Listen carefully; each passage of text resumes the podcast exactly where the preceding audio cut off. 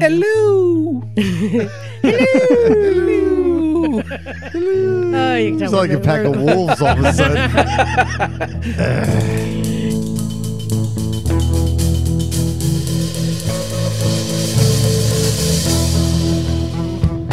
Hey there, welcome to Motorcycles and Misfits, coming to you from the Recycle Garage in usually sunny, sometimes foggy and frigid cold Santa Cruz, California, but that's okay. We appreciate it anyway. Yeah, huh? What's the weather? What time is it? Hey everyone, this is Liza, and uh, I'm doing all right. Just want to put that out there. I'm doing all right. You look good. You look, you got red. You're you going red. I haven't. It, Yeah. It, it, you've been KTM for a long time now. It's odd I wear the. KTM orange hat so you can find me in a crowd. It works good. It's brilliant. I. It yep, does. Yep. It's not flattering for my complexion. Is it hard to find Liza in a crowd? That is true. Yeah. Not definitely not an orange hat. But yeah. That is true. and of course, that is the dulcet tones of Stumpy John. What's up over here pre gaming for next week? Woohoo! Can't wait. Oh, yeah, this is the the group, the Quattro, right? Yep. Quattro fucking Cinco. Oh yes, and of course, smartest man in the room. That's Naked Jim. hey, what's happening? Glad to be here. Yeah, looking forward to Mid Ohio too. It is. uh Yeah, it's a pilgrimage worth making. Mud, Ohio. Mud Ohio. Well, what you were yeah. saying is there's, it's going to be cloudy with a chance of nakedness. Yeah, yeah, it could be.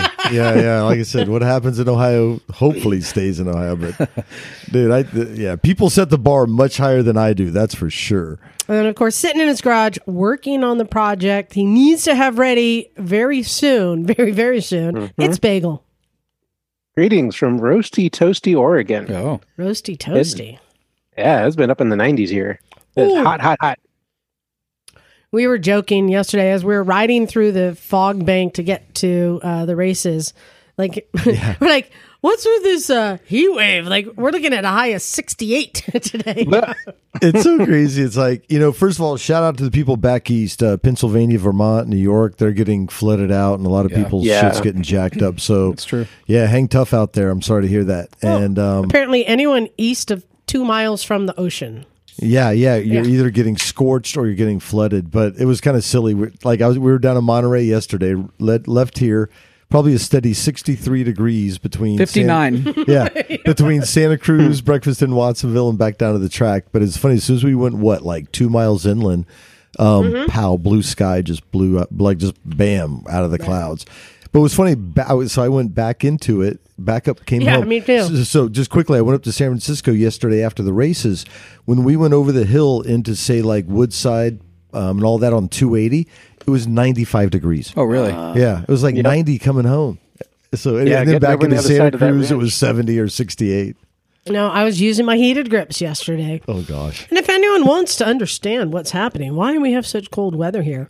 Well, this happens every summer when it gets really hot. You have the inland heated uh, air meets the ocean, which creates a fog bank, which keeps it cold here and, and, And the, mou- moist. the and- mountains that come on the other side of us. The mountains. So there's all, yeah. I thought it was It's Mr. basically a Freezemeister. giant- It's basically a giant swamp cooler, is what's happening. Yeah. So we tend to have our cooler weather in the hot summers. The hotter it is anywhere else, the cooler it is And here. every Yahoo from Central California comes here.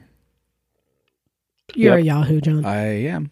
A lot of motorbikes today, though. We were hanging at the house and you could hear them all day long. Oh, yeah, yeah, yeah. Oh yeah, tons of bikes out. I had people here this morning. There was somebody here. So normally I go out and open the garage at 11 a.m. Mm-hmm. I have like uh, uh, at 10:50. I'm like I still have time to run and grab some food. And there was somebody out in the in the parking lot waiting. I'm like, uh, uh, I'll be back in 10 minutes. I just left him and I came back and there were two people. I'm like, uh. So I was walking down. I was walking and down. you shut up. Thankfully, I was walking down the street and I saw you this around the same time, and I saw you coming back on the scooter. And you you came on the scooter and pulled in the garage, and I thought I, for some reason I'm like, oh, you went to the auto parts store or something. But whatever, what I thought was you project yourself so differently on that little Honda Elite scooter with the with the skid hit helmet than um than like say on the Skid on with the flames. Yeah. Like then the 690 Enduro. I'm like, look at that nerdy old lady on the scooter. I'm like, oh, it's Liza. On the 690 or whatever your boss is, you know, whatever. But yeah. I, I, I own that. Yes. Um. Yeah. So I'll quickly talk about today. So I was able to help somebody today. There was a lot of just us hanging around watching races on the TV. Yeah. That's been a good addition. Shooting the shit with uh, people who came by. We got to check out a an Aprilia Tuareg. Yeah, that was kind of cool. To, s- Tu- Tuareg. it sounds like the Volkswagen name. Tuar- Touareg. Yeah, Uh, 660? Um, six eighty, I think. I thought It was more than six fifty. That's all I know. Could have been Okay. 650. I would say that that's another legitimate entry into the mid-sized adventure bike. I would say it's not. It's not cost prohibitive for an Aprilia. Right. It, it's not. I mean, it, it was cheaper than I thought it was going to be. How much was it? You remember? Like twelve five, something like that. Oh, Uh, I looked it up. It was because I guessed ten nine and you guessed Yeah. like thirteen, so it was in between. It was eleven nine, so Well, you- twelve. it's a Tenere basically. It's, Yeah. it's a Aprilia Tenere. So Tenere that's going to break more. It's going to cost, cost you much more to maintain. Yeah, but I, I thought you know for like what is only fifteen or two grand more. Well, it, not but it has traction control. I mean, it has its own little bank of things. But I think the allure of the Tenere Seven is is low tech. It doesn't Right. have that much tech. Has ABS, which is now just common that you can easily turn off with the push of a button. It's kind of interesting comparing them. You know. Yeah, well, it is because we've been like kind of at least I've been very interested in these mid-size you know adventure bikes now, and yeah, Tenere is much more of a scalpel feel to it. You know, much more narrow. Um, the other thing, someone commented, I didn't hear it because I was on the other side of the fence, but they said it looks like the uh, Transalp. Oh, the uh, colors, red, white, and The it was whole red, white, and of it. lavender. the whole look of it, though, the headlights, I want to say, if I remember, but very Transalp. It's a dual headlight, isn't it, in the front? I think Yeah. so. So you know, each of these bikes we're looking at, I'm finding they're each kind of finding a, a one or two little things that they do that no one else is mm. doing. On the CF Moto, I thought it was nice. They had two electrical outlets for accessories. Right? Not seen that. Well, and before. one you could put your cigarette lighter in. yeah, one cigarette your lighter, smoker- accessories, one USB. On this one, on the Tour Tour Tourag, Tour, I don't know, Whatever. Tuareg. Aprilia. Yeah. The Aprilia. The the brake the brake lever Oh yeah, it was that was So clever. normally you have like one molded piece for the brake lever, mm-hmm. but in this one, the actual kind of spiked brake lever was held on just the just the foot little toe pad was held on with two bolts. Oh. That and it was kind of offset, right? That mm-hmm. dropped it down, but it was designed so you can unbolt it, flip it over. Now it's offset up to raise it up. So if you're standing, you're you want your foot peg, your your brake pedal in a different position than when you're sitting because your Right. leg is at a different angle. On my uh, Africa Twin, I bought a little riser that sits on the inside of my brake pedal so that I have a stepped yeah, I've seen that. brake yeah. pedal. And in this case, I just thought that was interesting. They just made it It's clever. that you could flip Yeah. it over and it's spiked on both sides, whichever way it sits. I like seeing that kind of ingenuity and stuff. I know it's something small. Yeah, and it might fall off, but still, it's clever. I, I like that kind of stuff. Um, yeah. Yeah, it was cool, and I think there was probably you know we were trying to delve into the electronics, and you know because you know that kind of matters more because all bikes for the most part, most of them are coming with electronics now, and as we found with the CF Moto, some make more sense than others. Um, and I wish we could have found out more because I think that Aprilia probably had more to offer than we could really sort out in the moment. Yeah, but I'm I, I'm really enjoying seeing more and more of these midsize and you know, I think I mean there was a while there we were both riding our 650s all the time and then we bumped up to leader bikes and we were like, "Oh yeah, I needed that." But now I'm like, "Do I?" And I think maybe 650 a little shy, but in this 7 to 800 range, a lot of these bikes are coming in. That might be all the juice you need. You know, I feel sometimes I feel like I'm less than because I have the 800 Triumph, but then I, I just I really love that bike. It's it's the right size, it's fast enough, but it's a lot lighter than a 1200. Yeah, but riding down to Laguna Seca, I just uh, like I love my KTM so much. Well, you know, It feels it- so good. Yeah, it also depends. Like you know, none of us are getting any younger, and the and the big adventure bike. If you ride the adventure bikes like they're meant to out in the woods, um, they fall over, and you got to pick them Yeah. up. And like I said, my my African twin gets heavier every year. Um, Yeah. but it's a bitch of bike. So on that note, I actually got a seat in the mail. I got a, a low, Africa Twin OEM low seat, Oh. and I didn't come by the garage today with it, but I put it on, and, And? I can stand flat footed with my knees bent Really? on the Africa Twin, which is quite game. How much did it give you? Like two inches?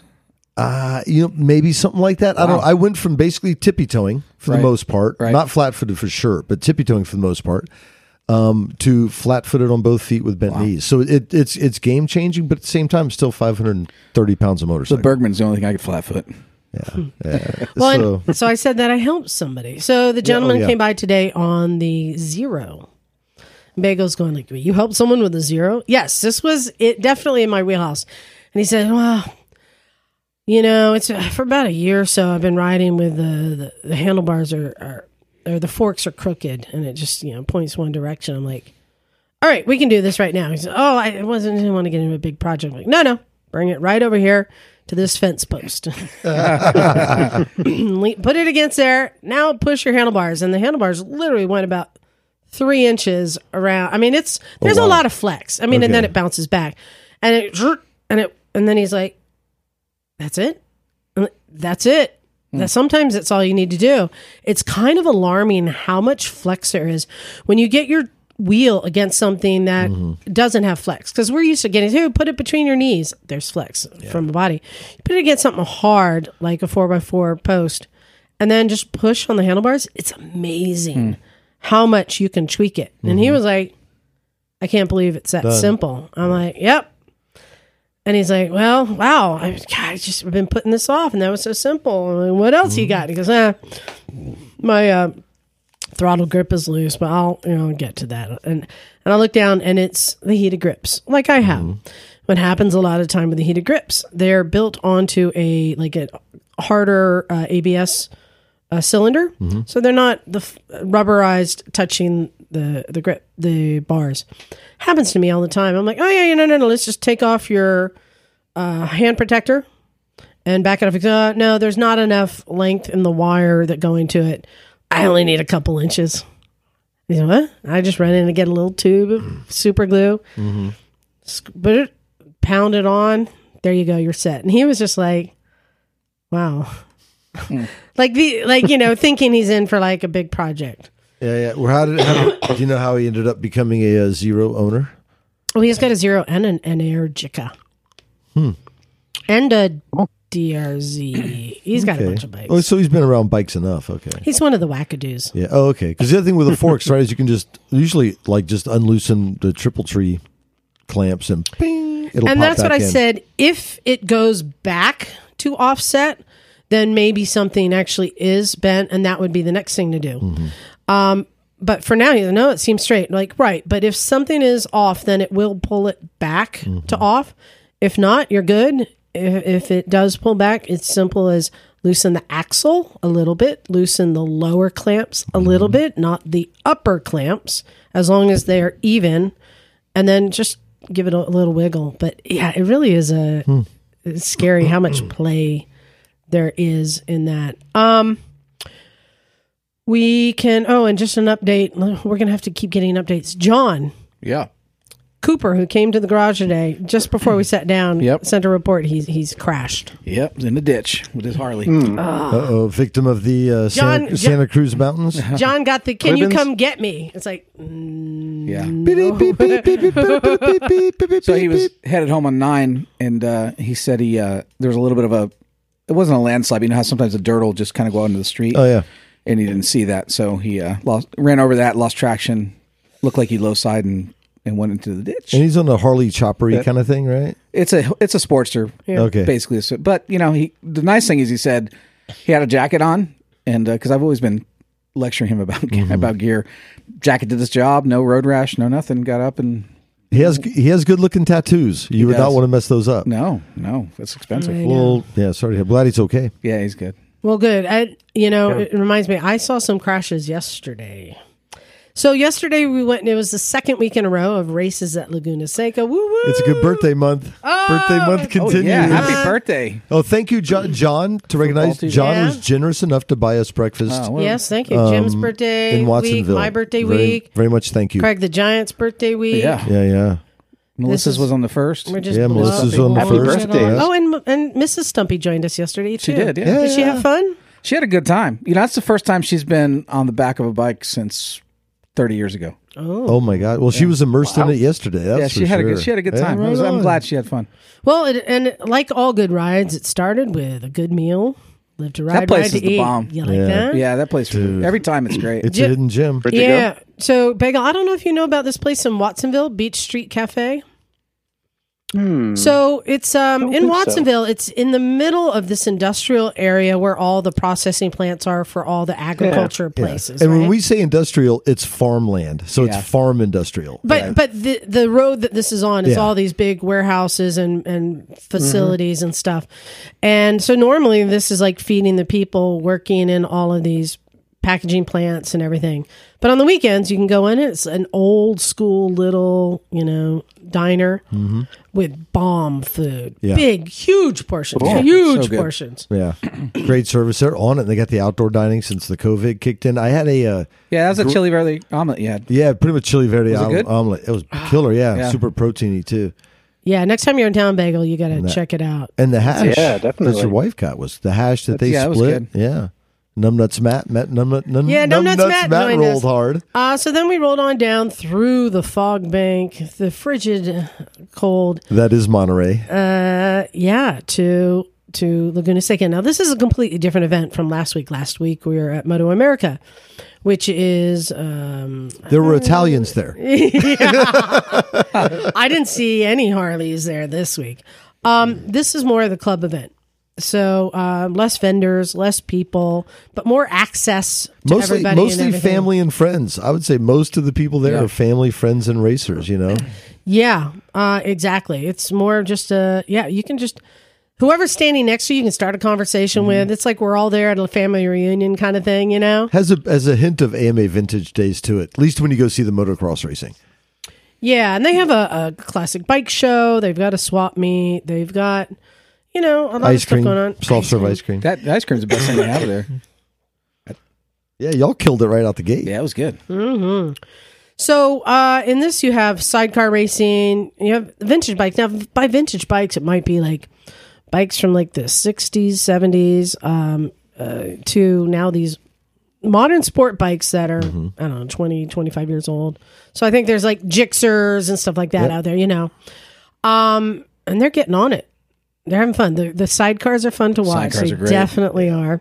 Um, but the other special thing is, and they only do it at AHRMA, not at Moto America, is if you go. So the Laguna Seca is basically in a bowl. It looks like an old lake bed, right? You're, you're in, the, in this little bowl. But if you go up over the hill past behind the grandstands into the overflow parking lot field, they turn it into vintage motocross just for the weekend of of AHRMA. I'll tell you, I love it. It's a great track too. Mm-hmm. It's a you know, it's super hilly and sandy in the right spots, and Well, it's, It's a proper it's, old it's school- a it- we're we're at another dish. It's a dish, and we just bring our folding chairs and we set them up on the edge of the track at the top of the dish, and you can look down and, and see the dish. In fact, you know, it, it is one of my favorite moments. It reminds me a lot of on any Sunday come to life. right You know, you flying W's and everything. You sit down in your chairs. And these bikes start coming. You got old two strokes. Oh yeah, You got four strokes. You got Pentons and and all sorts of. saw an Elsinore ripping it up out there. And we've got this nice cold coastal breeze, just keeping us cool and in the sun, and, and just a view of the valley beyond. And it, it it creates this like perfect moment, and we're just sitting there taking it all in, smelling the two stroke, listening to the engines, chatting with anyone sitting around us. I, it's a perfect moment to me. You know, I, I and I think that moment's duplicated in a lot of America during the summer months. I think there's a lot of small town racing where everyone gathers with their family and friends and puts on some old jerseys and, and gets out the old dirt bikes and because literally this is in an just an open area of an old military complex basically and it's it's it's a lot of up and down through some dry grass and oaks and I think they just drug a a farm disc through it a few times to create the track. and you get old people racing, man. Old Mostly. people racing these old bikes. Yeah. It's amazing to see them. Up into their 80s, which is Yeah. crazy. And you're right about the, the on any Sunday feel to it because you can be on different parts of the course and it's not big. Like I said, it goes through these valley oaks, mm-hmm. and but by the time we were there, even it gets so it's so loose and loamy. The ruts are deep, and it's not like a smooth motocross track. No. it's like someone dropped bombs across this field because you see guys are bouncing all over. It's it, it's very vintage like. It, it's it's fun to watch. so I made a comment there. I noticed something that it's hard to tell when somebody is fully geared up if they're a young guy or an old guy, right? And you get young people riding the bikes, um, but you can tell when they crash. Yes. and here's the thing young guys kind of just hit the ground, bounce, get up, and grab their bike and go. Old guys flop over on their back, spread eagle, assess their injuries first, and then get up and pick up the bike. Ideally. yeah, young dudes are, are trying to like run to the bike and pick it up. Old people are fighting Gotta Jesus. take inventory first. Yeah, there's a flop. Like, what happened? Oh, they're up now. Okay. Yeah, yeah, everything's good. But uh so much fun watching that. Yeah, very accessible. You know, you can, like I said, we rode that right under the pits because you know we like to ride where you're actually not supposed to. but then we rode like literally, we our first stop I think was the very top of the corkscrew, Yeah. past the no vehicle sign. well, we had so we had Matt's with us. We had mats. We had uh, Numbnuts Matt, and then we knew that Breaking Away Matt would be there. Yeah, And then we had Matt who had joined us last week, who needed a nickname so we could discern. Matty. And so, was it John? Were you the mm-hmm. one? We were like, I well, we so, don't have to give him a nickname. He can just be Matt also. We're like, okay, that's good enough. Matt also. So that's now his name is Matt also. he didn't seem terribly pleased. It's better than numbnuts. I, I voted for Matt the Night Ripper, but you know, Jim, oh. you had a theory about like when you first meet Liza, you need to do something big, like catch on fire or something. So that will be your nickname. it's true. You got to be proactive. You ever come by the garage and you're about to get nicknamed by Liza, absolutely do something dramatic, like light, or you'll end up with Stumpy. yeah, light yourself on fire, punch the biggest person in the place. I don't know. That would be Liza. yeah, but uh, yeah, it definitely control your destiny. So yeah, so we get there and um, the first thing we do. So I had had this this plan. All right, here's the thing, guys. We're just gonna roll on into the paddocks. Well, remember last time they tried to stop us? I know. I just I just went huh, and a point. You just the thing is you don't stop when somebody's trying to wave you down and point to where you're going. Like And- you, yeah. you belong there. Let's speak Italian. bada bing, bada boom. and just keep going. So that happened again. This time we're going. The first time I just he's like, huh, and I just held up my wrist like I was trying to show him a wristband that didn't that wasn't you know there. I'm like, hey yeah, and I just kept going. and then Jim, what did you do? I did the same. Well, John was distracting him, and I just said bada bing, bada boom. But I went right on through. And John, what what did you do? I said, press. he goes, oh, okay. The most important thing in those in those circumstances is never look behind you. Just never Keep look behind you. just keep on going. never look behind you. And then of course we Unless parked they have a gun with them. Where you're not supposed to. But see, there's really no there are no rules. Here's my thing: as long as you're not like being respectful, you know, we parked in a p- place that wasn't in uh, the way of anybody's shit. No, but it was closest to the self serve ice cream. It was. Find the ice it was like cart. 10 steps. I know. Um, and then just what a beautiful day. We walk over, check out the bikes. I got to see a bike I've never seen in real life before. But I have a model behind me. So one of these models I've had for decades. The uh, Harley, the XLCR, which is what, like, mm, is this like Late 70s? 80, Yeah, early 82, 80s. maybe Yeah. 81, something like that. AMF, AMF era. Yep. AMF era. It's the best thing AMF did. it's a Besides bowling balls, factory cafe racer from Harley. it's a good looking bike. Wow. It is. I would never want to ride it. I assume it rides like crap. Yeah, I don't think the technology's changed much over the years, but yeah. It is a beautiful bike, though. I love But it's it a good looking bike. bike. It's a good looking bike. There was one there, and there was a bunch of other other stuff on display. Ran into Rob Talbot, who was judging uh, the bikes. Yep, Robin Crew. I asked him if he wanted my input on the judging. he said he was good. But if there's any food on a stick, let me know. Uh, but then we walked over to go watch some racing. So Did you ever catch up with Yuri? no, No, we were looking for Yuri. Huh? We never Okay. found him, yeah. no, we, yeah, we walked around the pits. I found Dave Roper. Yeah. Dave Roper, if you don't know, he's a legend. Bagel, have you heard of Dave Roper? The name rings a bell. I interviewed him for Rev Sisters. I thought he was on our show once. Or maybe I think I may have interviewed the filmmaker who made the film about him. Um, Dave Roper is the only American who has won at Isle of Man. Right. Yes, we have talked and that was about him like before. what seventy eight or something. It was a long time ago. Uh, I don't remember. I, maybe it was eighties. It was a long time. Yeah, I'm trying to look now. Yeah. Yeah. Um, 2011. no, Yeah, we'll be running a store. Yeah, uh, Dave Isle of Man Roper- TT. Yeah, when did he win? V twin in the 2011 TT. That was Isle of Man. Uh, No, not twenty eleven. Thank you, nineteen eighty four. Yep. Well, I guess he must have rode it again because it definitely says he rode in 2011 there. But so he won in 1984. This is no small feat, and he's still the only American to win the TT. But what's more amazing is he has never missed a season of racing, and the man is 75 years old. I asked him, I'm like, Oh, "How won- old are you now?" He won Wow. twice, Did he win twice? 2011 and 20 and 84. Okay, Yep. Cool. um, he's 75. He looks like a homeless Santa Claus, you know, with his white hair and beard. Um, and Yeah, he looks like he weighs about 100 pounds. just a smile on Yeah, his yeah, face. cool and he's dude. Out there racing a um, uh, the, the Italian that owned Harley Davidson. Aermacchi. Aermacchi. Aermacchi, thank yeah. you. Yeah. Well, I don't think they owned Harley, but No, I think it was the other way Harley- around.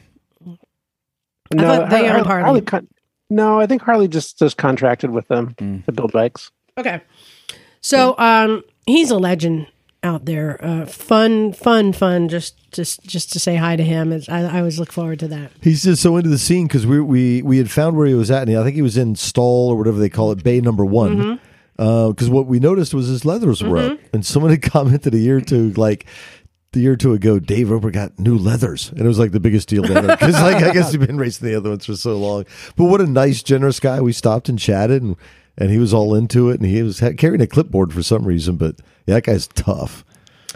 Yeah. So um, we went up to the carousel. We took, um, yeah, we took uh, a numbnuts Matt up there. First time at Laguna Seca. Yep. You mean corkscrew? Corkscrew. I keep saying that. Yes, corkscrew.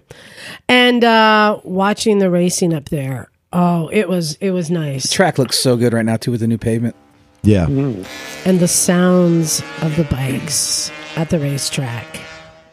You know, you get uh, when you get racing the old bikes, you get big throaty twins. You know, and you get these two strokes, and you get oh, Yeah. Well, you, You're clamped over there. I love it. you can tell you tell the difference, like especially when you're at the um, the uh, start and finish line, because that's when they're all kind of wide open. Um, and it's amazing how throat and, throaty and toughy some of these old British bikes are. You know, the Triumphs and the Nortons. They they just have this sound like a Spitfire, kind of very identifiable. But that's one of the cool things about AHRMA um, is there's such a huge breadth of motorcycles all in one class, and uh, we were saying you can get close to it. Just being at the entrance when the bikes come on the track because you can stand right Yeah. there. It's like you're getting a, a a motorcycle show every 45 minutes or something like that of just these these really bitchin' purpose built all I- sorts of race bikes. I could go to sleep to the soundtrack. Oh, I love this. That's because you sleep with John a lot. now I get it. Well, you'll, you'll get a little taste next week. get it. Yeah, oh gosh. He's different word than taste. Um, what a great day! Great views, great weather. Um, uh, just watching racing. But then, um, what you missed? You Yeah. had to leave early. Yeah. Then we went up, back up, and watched more of the dirt biking, and then I went back down. Um, and then uh, I had collected uh, m- m- a numbnuts Matt and Matt also. I'm like, hey, um, you want to go go back up and watch the dirt biking again? Ni- neither of them had been there yet. Let's go up there. and as we were riding our, we're just using our bikes. That's why I wanted to park in the paddock because I'm just using my bike to get everywhere. And as we were heading out of the paddock, I heard on the loudspeaker, coming up in this race, Dave Roper and and Robert Egeter, our friend Yeah, uh-huh. Robert, uh, who comes by the garage, he was racing. So even though they're following me to go up to the dirt track, I'm like, hold on. We're going to go around to our secret camping spot, viewpoint. Oh, is it like turn eight or whatever it is, Yeah. right before the corkscrew? And, and um, um, Mike Moore showed us this last year. yeah. and it's a uh, this amazing viewpoint right at the other side of the corkscrew, the hill coming up, and it's a left hand turn going up the hill, and right as we pull up to see the vintage bikes go, somebody crashed, slid across the track, and was laying there motionless. Oh, jeez. Mm-hmm. I'm like, oh shit. And we jump off our bikes and we go to the edge. And I could see him kind of like flopping and he was trapped under the bike. Now there's a flag stand there and the flagman is just waving the flag up in the stand to all the bikes. And I can hear him on the walkie talkie going like, what do I do? What do I do? Cause this guy is trapped under his bike. and even I was turned to the mats. I'm like, I don't know. Should we run down there? Should we help?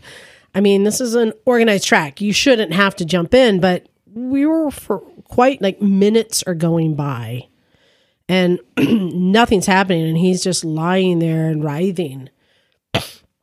And uh It's finally like, wel- welcome to the big leagues.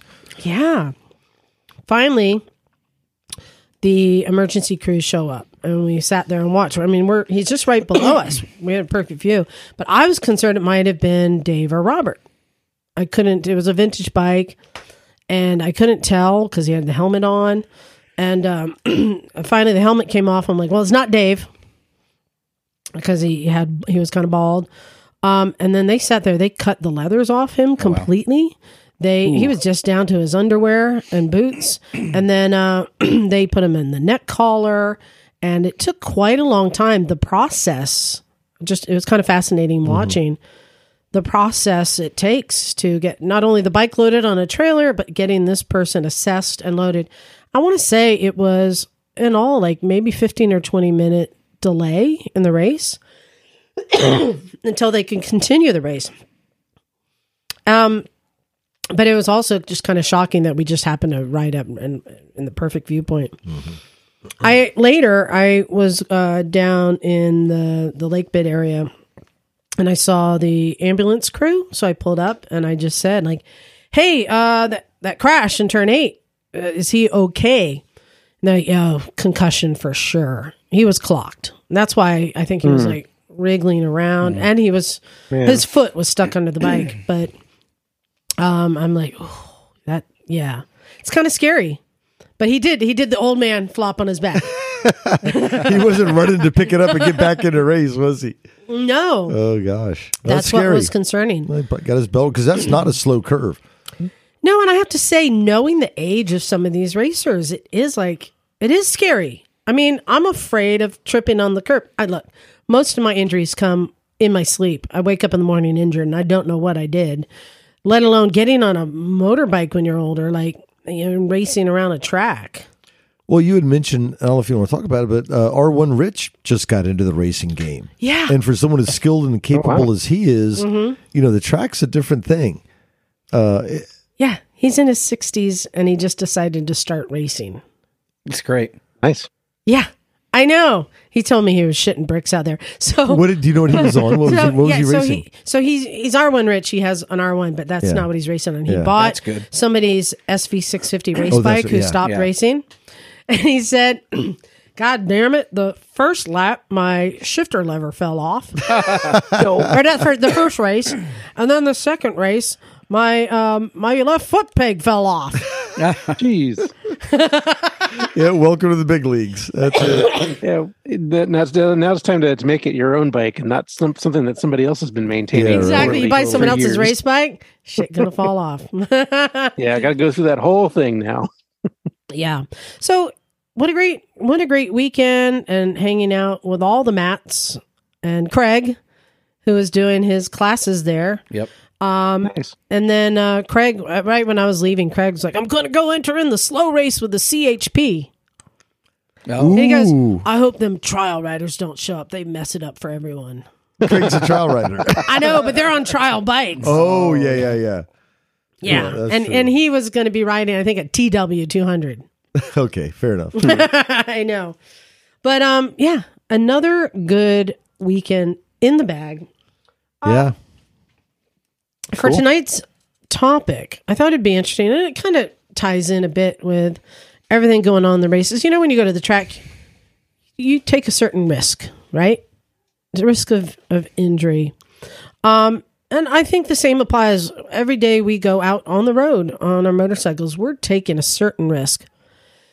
But you know, um, this ties in with something that happened to Bagel years ago. And Bagel, you may recall when you crashed your Vespa. Do you remember the Um, situation? Which crash are we talking about? Gravel in the road. Yeah, that was on the Stella. Yeah. Mm-hmm. Mm-hmm. And I believe there had been some repairs to the road. Yes, they had made a patch on the right hand side of the road, uh, approaching a turn, and uh, they did this in November when it was too cold to be doing road work. So the patch didn't set properly, and as cars drove over it through drove over it through the course of the day, it just turned to gravel and literally covered the entire side of that road, that side of the road in gravel in the middle of the turn, where it could not be seen at at eight o'clock at night on on a dark November evening. Right. And you had said, and when you were giving us a report years ago, you said, I'm going to sue the city. And I, I don't know if you meant it. And I don't think you ever did. But it no, does I didn't. But it But does bring up the question, and I mean, and Jim, you work for the city. does it take a lawsuit to to create change, to elicit change? If he had sued, and I don't think you were suing for financial gain, I think you would have sued to teach them that they can't do that. Well, Oh, the Yes, financial and- gain and- too. well, it's not not gain, but to cover the cost of my repairs, which which is still the bike still has not been repaired from those Right. from those uh those that damage. Unfortunately, I mean, not Jim, entirely. is this what it takes? Do you think? Because we are no, I mean, for any of our international listeners, we have a reputation for being a litigious country. So, is that is that what you have to do to elicit change? Well, yeah, with no doubt, America is a litigious society, you know, and it, and it's unfortunate. Now, now, it does make for a lot of safer stuff, right? I mean, you don't see the workplace deaths and injury like you do in other places. A lot of good comes from it, but yeah, like like Shakespeare said, the first thing we do is kill all the lawyers. Um, and and really in bagel it, it depends on the situation. You know, if it's Cal, if it's Caltrans, right, the California State Maintenance System, and Bagel crashes on a scooter, and it, whether it's their fault or not, they're going to deny it. They're- good luck getting the money from them. If you do actually get your stu- sco- and you have to pay for everything up front. If you do get your scooter repaired and you do follow through with the paperwork and you are patient and diligent, you might get the repair and medical bills covered at the end of the day. But they do not make it simple. And again, it does help elicit change. Uh, but again, it's the size of the, of the organization. You know, bigger the organization, less impact. But it, it certainly helps. I mean, fucking the pocket pocketbook gets people's attention. But then I think there are sometimes that people are also abusing the system. So I printed out a bunch of lawsuits involving motorcycles that have happened over the years. I want to discuss so we can talk about our, our opinion on them. Do we get the thumbs up or thumbs down? Yeah. Like, And some of these, there have been a settlement and some are, are currently ongoing. On this one, and talking about, you know, city and maintenance, uh, this one is motorcycle rider injured by Ann Arbor pothole. And this one, uh, Christine Harris, whose complaint stated she was traveling on southbound Pontiac Trail near Moore Street, claimed the May 2019 incident resulted from the city's failure to properly maintain the roadway. She was riding with her ex husband, Kenneth Harris, who immediately realized they were going the wrong way on a one way street. Made a U turn and hit a pothole that caused the motorcycle to tip over and severely injure Christine Harris's ankle, court records state. The city tried to claim governmental immunity and moved to close the case. But uh, Judge Tim Connors denied the city's motion, concluding there was a sufficient question of fact as to the city's liability. The city appealed to the Michigan Court of Appeals, which heard arguments and issued an opinion in January stating the tri- trial court did not err in denying the city's motion. While the city claimed it lacked knowledge of the pothole in question, Evidence submitted by the plaintiff showed there was progressive deterioration of the roadway over a period of several years. Despite any hmm. roadway defects, the city maintained it was reasonably safe for public travel. So, Bullshit. we got a couple things here. So, this is a poorly maintained road with a puddle, but we also have somebody who went the wrong way on a road and made a U turn, which then caused them to hit a pothole and the passenger was injured. Who's at fault here? well, uh, there's different ways to look at it. Um, what I'll say is, like, anytime you're on two wheels, you're going to get the short end of the stick from the system. They're going to be like, well, you're on a motorcycle. I think that's a lot of the attitude. Um, at the same time, if you're on a road and you know it's bad and you should be able to see the pothole, okay, there's something there. You have to have some ownership there. But here's my little caveat, and Bagel, maybe you'll agree.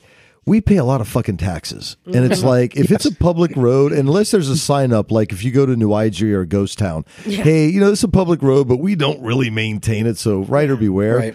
Cool, right? Yeah. But for the most part, like, your public road should be maintained properly. And the reason I, I'm so Yes. adamant about it is we do pay a shitload of taxes. And it's like, fi- at least in California, fix the roads. Well, and in fact- that, that those those those high gas prices that you pay, Yeah. that's supposed to be going for road repair. Yeah. at all levels. Now, in And it fact, does.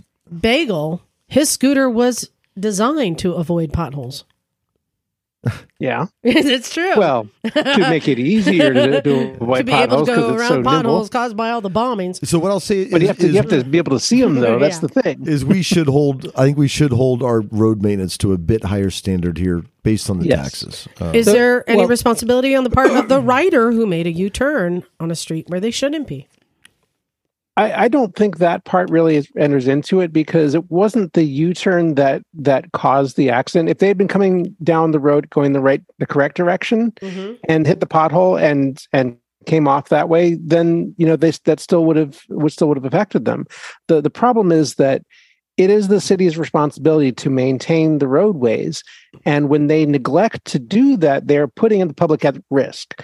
And that that is their liability that they're responsible to to fix because that is their responsibility to maintain because they are paid to do that by the people as you were saying jim by paying their taxes yeah. Now I know. I know half of our listeners are like turning over and like just. Well, let me play devil's rinsing. advocate here. Well, no. I, yeah. Okay. Go ahead. So, a couple things. Uh, there, I think there's certainly some egregious situations, and perhaps Bagels was was egregious. But um, is it really the government's responsibility to make sure the roads are 100 percent safe for motorcycles? Ask the city employee. I mean, that's. But you know, Yes. I mean, I don't. Here's what what about say. what about They tar to- snakes? because- what what say- about bicycles should bicyclists have to die because they don't want to fill in the, the holes in the roads I don't want to say too much, but go to a don't so. bicycle go to a bicycle commission meeting in a in a liberalish type city. These people go fucking ape shit. And if you want to see money spent on bicycle safety, to me it's the the pendulum swung the complete other way. So yeah, we go over overboard to make bi- bicycle roads it's safe just hard for to say. bicycles. Like, what's the standard? Like, what about tar snakes? Do we Yeah. are, or should we not do that? What about grooves in bridges? Well, my devil's advocate thing is, dude, you're a shitty rider. If you're on a motorcycle and you have someone on the back, you should be able to look at the road and be like, "There's a pothole or the shitty pavement." Like, mean- don't be a shitty rider. But at the end of the day, if I did Yeah. thumbs up or thumbs down, I'd be like, sue the government. They should be better. Right. The, there's there's a difference between you know tar snakes and bridge grates and holes in the road because holes in the road can swallow your tire especially when you ride on small tires like scooters like i do. You know when you have a you know a 12 inch hole in the road and you're riding a bike with 10 inch tires that's a problem. Like that's that's enough to to literally cause you to go end over end on on the So, road but and if again, devil's advocate is the government supposed to think about all contingencies in all types of vehicles? They yes, because they are licensing these vehicles for road use. The road should be should be capable of supporting them. And I'm all for good roads. Let me just say that real quickly. Yes, period. Because if if they are licensing these vehicles for road use, the roads need to be able to support them. All right. End So of story. I want to move off of this one because we got more to talk about. I will tell you there is a So, do we get to be a jury? there do we get to have a jury there- no, result? Yeah, we this should do one. that. We should take a vote. I'll tell you what actually happened Okay. because in this Well, let's case, take a vote first, and then you no, can no, because we got more to go on to. In this case, I already know the answer. the courts did agree and they gave her ninety nine thousand in the settlement, and So it went to trial. shortly after, City Council voted to go forward with a four million dollar project to repair those surrounding streets. Well so done. this is a case Yeah. where and ninety nine thousand sounds like that. It's not that much hospital bills. Yeah. Mm-hmm. and it mm-hmm. did elicit change that made repairs to those streets. Yeah. So would you say that that was a good and fair outcome of a lawsuit? Sure. Yes, but it could have it could have ended better if they had maintained the roads properly in the first place. All right. Well, I want to get uh, everyone's opinion on this next one. Jim, I gave you a very special one. Okay, near and dear to my heart, of course. uh, Petaluma motorcyclist sues dairy farm after crash involving cow. I don't think there's anyone within earshot of this podcast that has not seen a cow on a motorcycle.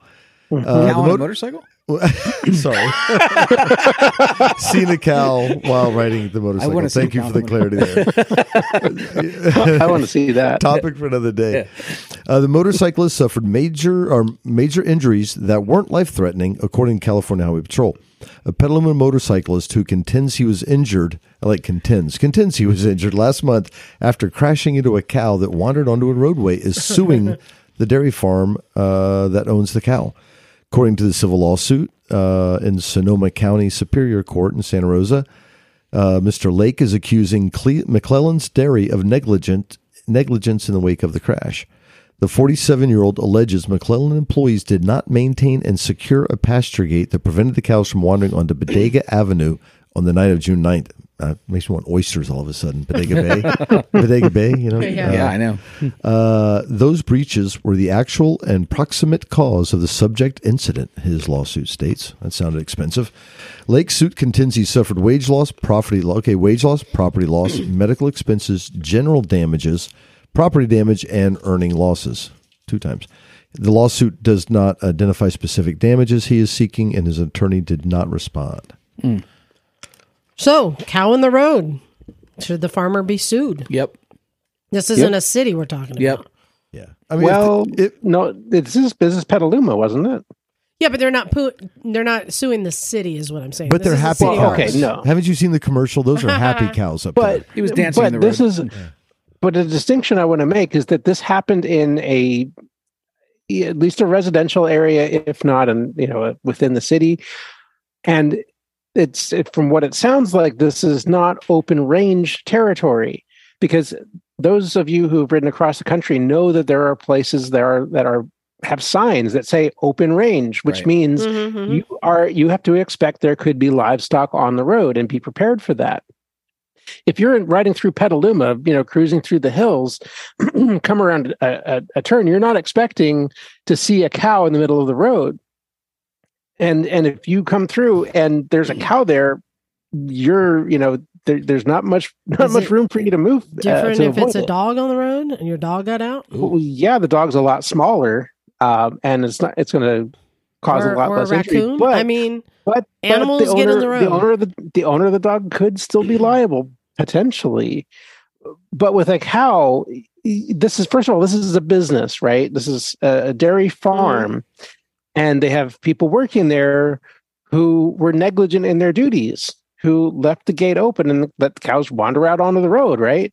So that is make that is their liability for uh, endangering the public by obstructing a public roadway you With know, a cow. in an area that's not I, I, I have to say, having ridden in Pakistan where they let the cows out to go graze on the highway. When I say highway, Yes.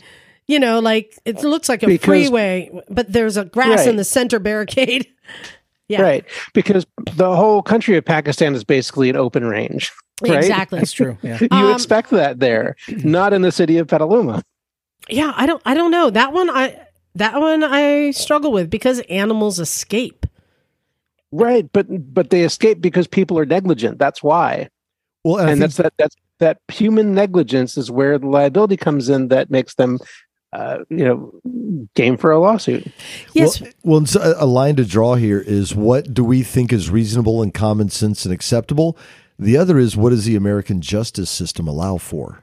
Those But- can be two very different things. Here's what I'm going to say. My personal opinion is that when I am near schools or homes with driveways, I slow down because you never know if a kid's going to run you out. pull out some candy. and when Yep. I am in farmland, I never know if an animal might be nearby. And I'm Yep. also cautious of that.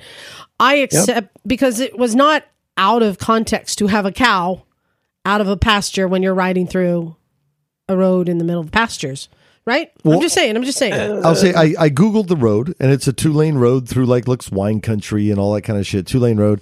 But I would say you know if, if your profession's keeping cows, keep the cows in the gate. And if someone left the gate open and the cow wandered out the gate because it's like the I looked at the farm's right there. So if they the cow mm-hmm. did wander out on because you and I we'd all be Yeah. doing probably seventy miles an hour. So Right. I would say, you know, you're a professional farmer, dude. Keep your shit together. Don't let the cow out on the on the road. Oh, so you think the farmer mm-hmm. should be Yeah, liable? absolutely. Yeah, I think the farmer should be liable. Yeah, absolutely. Well, there is no outcome on this yet, so we don't know. I I don't. I I, Well, I again, don't. I would say your common sense says Yeah. slow down. There's cows and stuff, so your common sense is slow down, so you don't do something silly. Well, and here- hit a here's cow an doing anal- 70. something analogous. If if my dog gets out, runs down the street and bites somebody, Yeah. I'm liable for that. Yep. Why would it be any different if he ran out in the street and a, bi- and a bicyclist or a motorcyclist hit him and it went over? I'd feel Yep. really bad. I'd feel terrible. Sure. And I've Depends on been- who you Yeah, bit. but Yeah, but true. you're still liable though. That's the thing. It's yeah, yeah, no, I've had, to. I've had to fend off dogs, so yeah, I yeah. get They're it. no fun. oh yeah. All right, I have another one here, and then we'll get to yours, John. Yep. And this one, um, lawsuit filed against Mississippi cities by family of man fatally struck during police pursuit. The family of a Mississippi man killed during a police pursuit in August of 2022 is suing two cities, claiming the officer's reckless behavior led to the man's death. The family of Stephen Pearson is suing the central Mississippi cities of Pearl and Flowood nearly one year after the 47 year old was struck on his motorcycle by a man fleeing police. In a June 26 complaint, Ray Gustavus, an attorney for the Pearson family, said the chase lasted 26 minutes and that police could have terminated it before Pearson's death. Authorities in Pearl said the August episode started after a city police officer attempted to make a traffic stop and the driver of a sedan took off. The officer pursued the vehicle into the neighboring city of Flowood, where police there joined the chase. It ended after the fleeing sedan struck Pearson's motorcycle. Pearson flew 20 feet off hmm. his motorcycle to his death, according to the complaint. Gustavus said the pursuit violated state law. The family is also suing the man who fled from police and struck Pearson. Um, officers attempted to pull him over for a tint violation. Oh, jeez.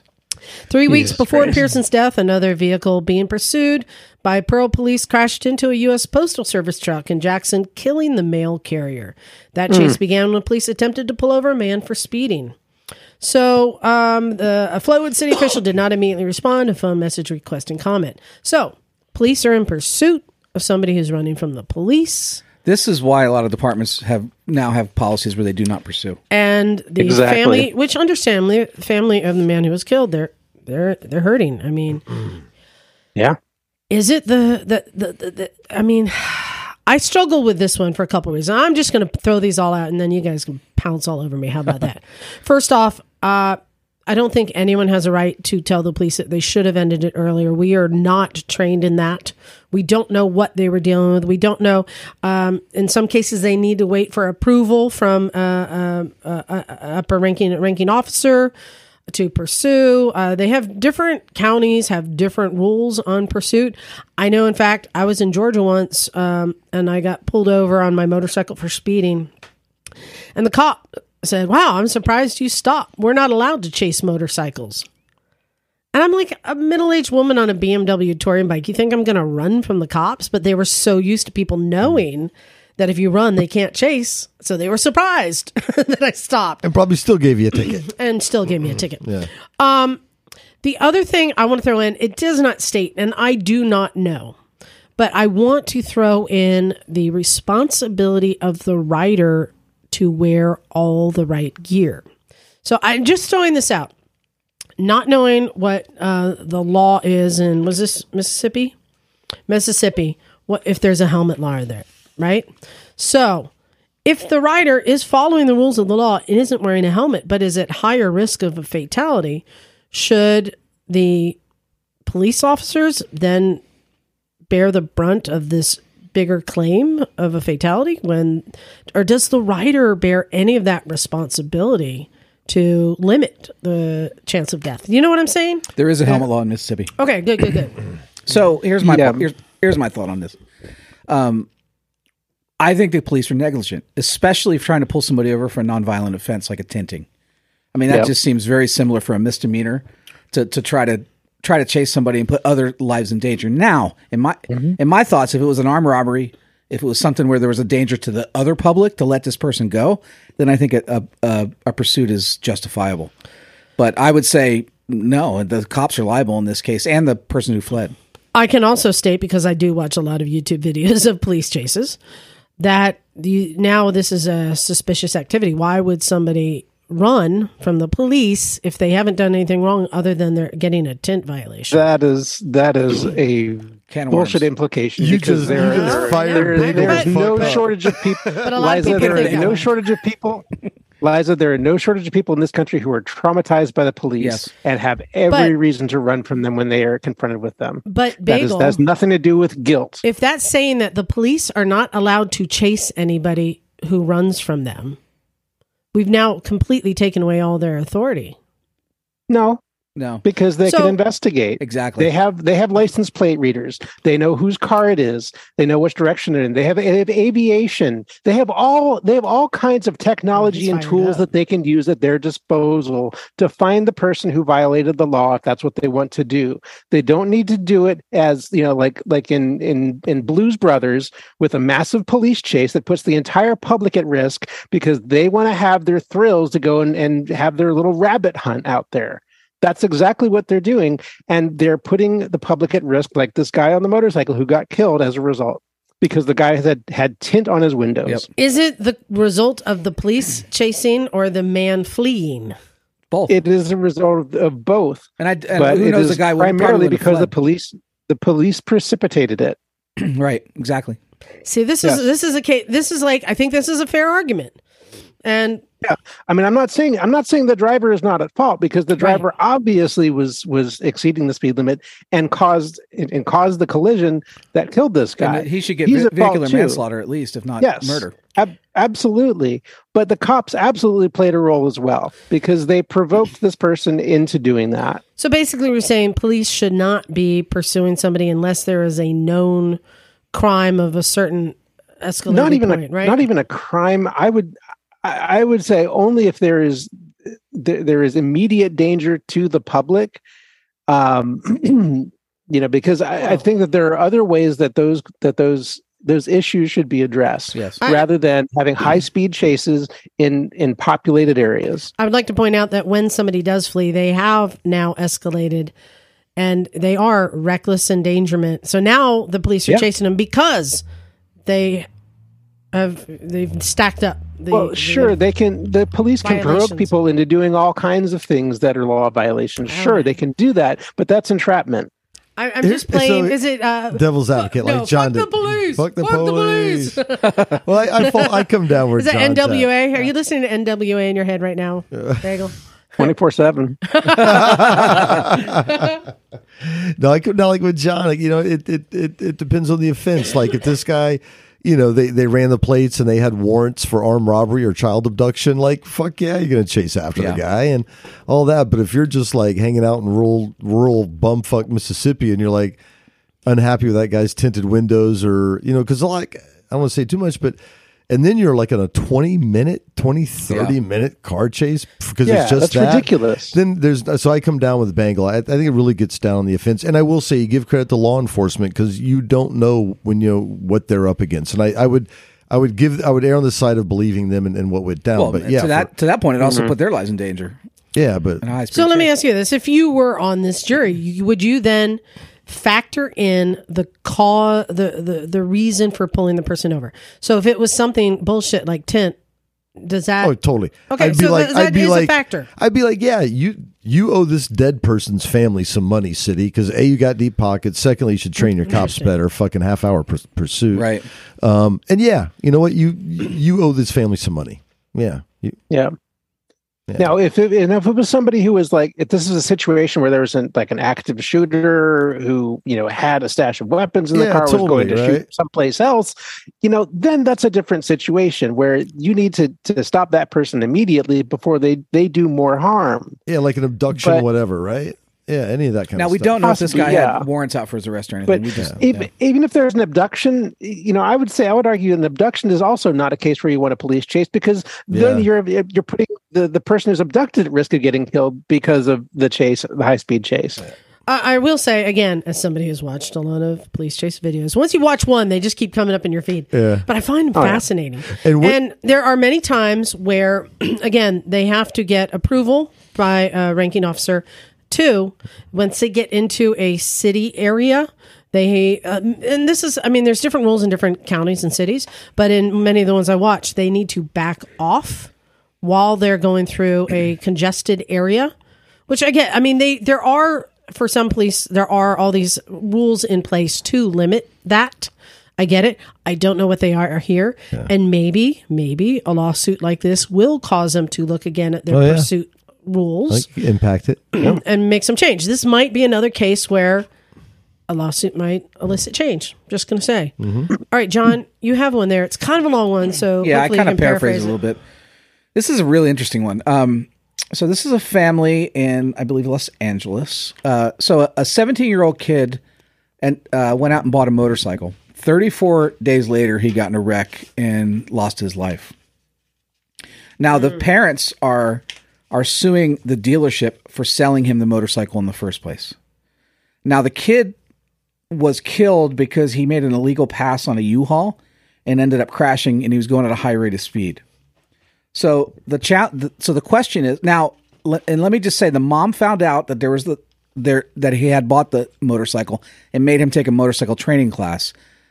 She did not make him sell it. So, but she's contending now that he passed that the dealership is responsible for the uh, for the kid's death. This is a hard one, and and, and I know like there's no, it's no. no, there's been cases I've heard of where somebody has gone in and bought a Gixxer.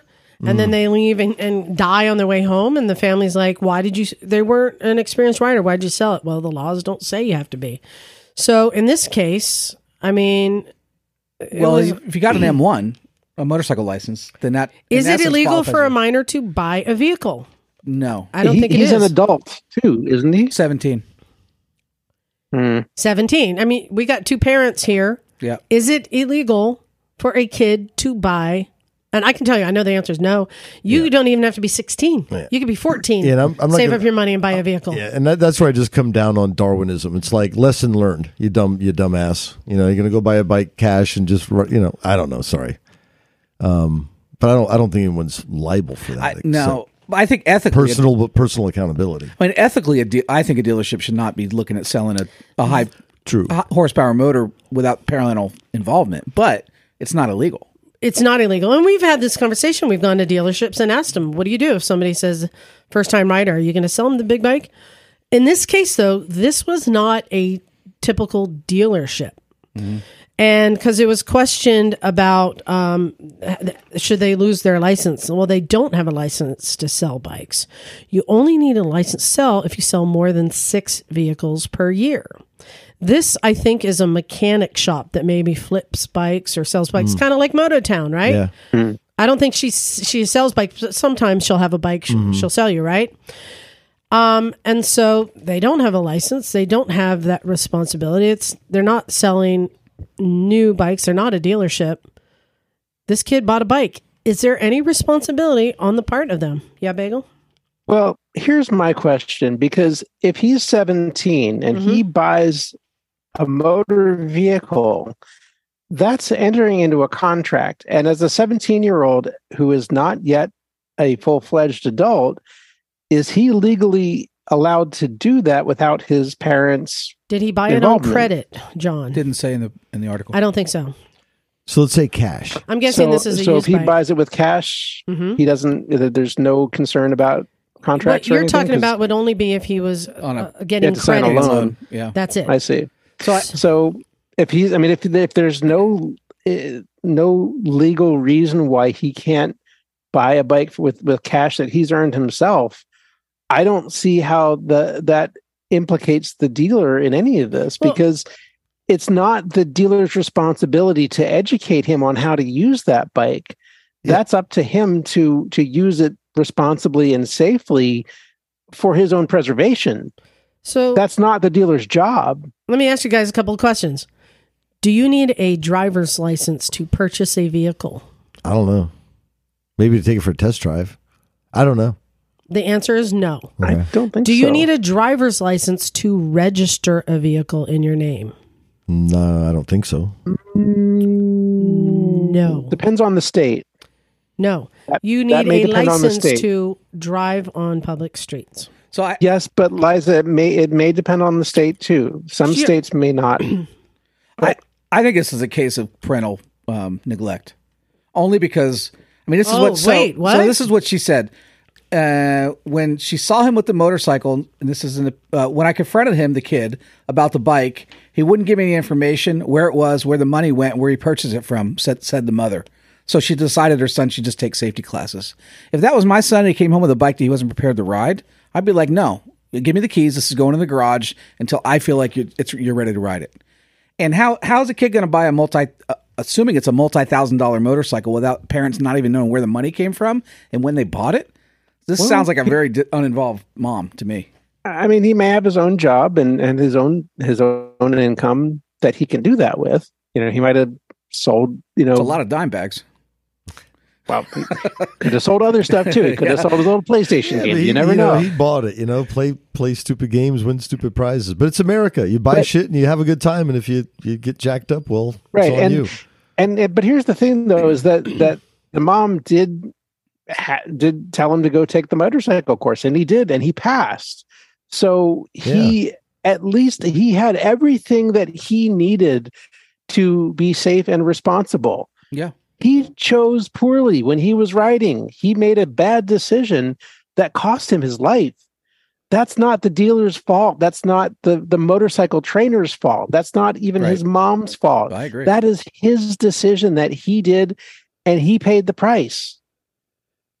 I, I, I Yeah. feel I mean, it it sucks that that that's what happened, and I really think that he should have, you know, should have had a, a chance to to to not end up that way. yeah.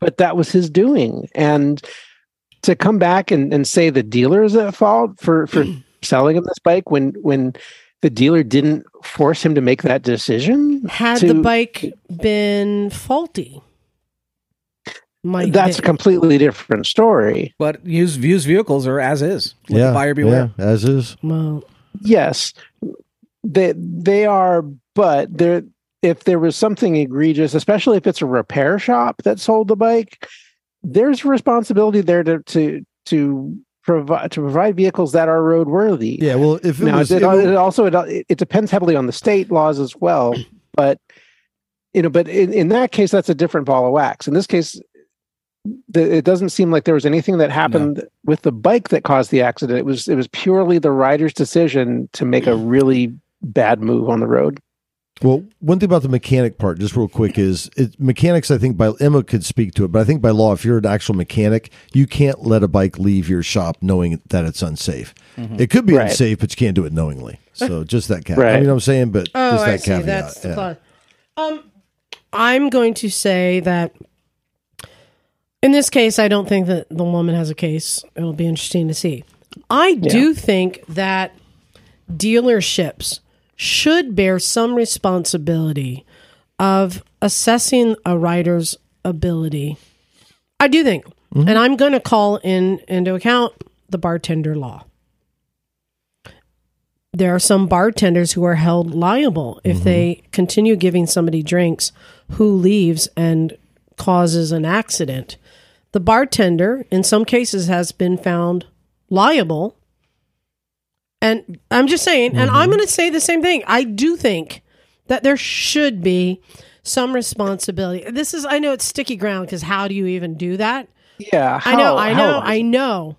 But I'm mean, saying that there, I think that there should be some responsibility on i mean the how- salesman. Liza, there's no way No, I know, I know it's hard, but I think, I mean, just basically that's what tier licensing is for, right? I mean, Let's make are- sure what that new what are they riders supposed aren't. to do what are they supposed to do ask the person questions are they supposed to give them like a I- skills I'm, test I know that it's not feasible. That's why I said if the No. it may have to be the DMV to get involved. Well, to technically, create, if, if you have an M1, Tier that's what licenses are for Liza. Yeah. if you have an M1, you've passed that test. So the, the DMV has already said that you're qualified to ride a motorcycle. right exactly He's tiered licensing, license.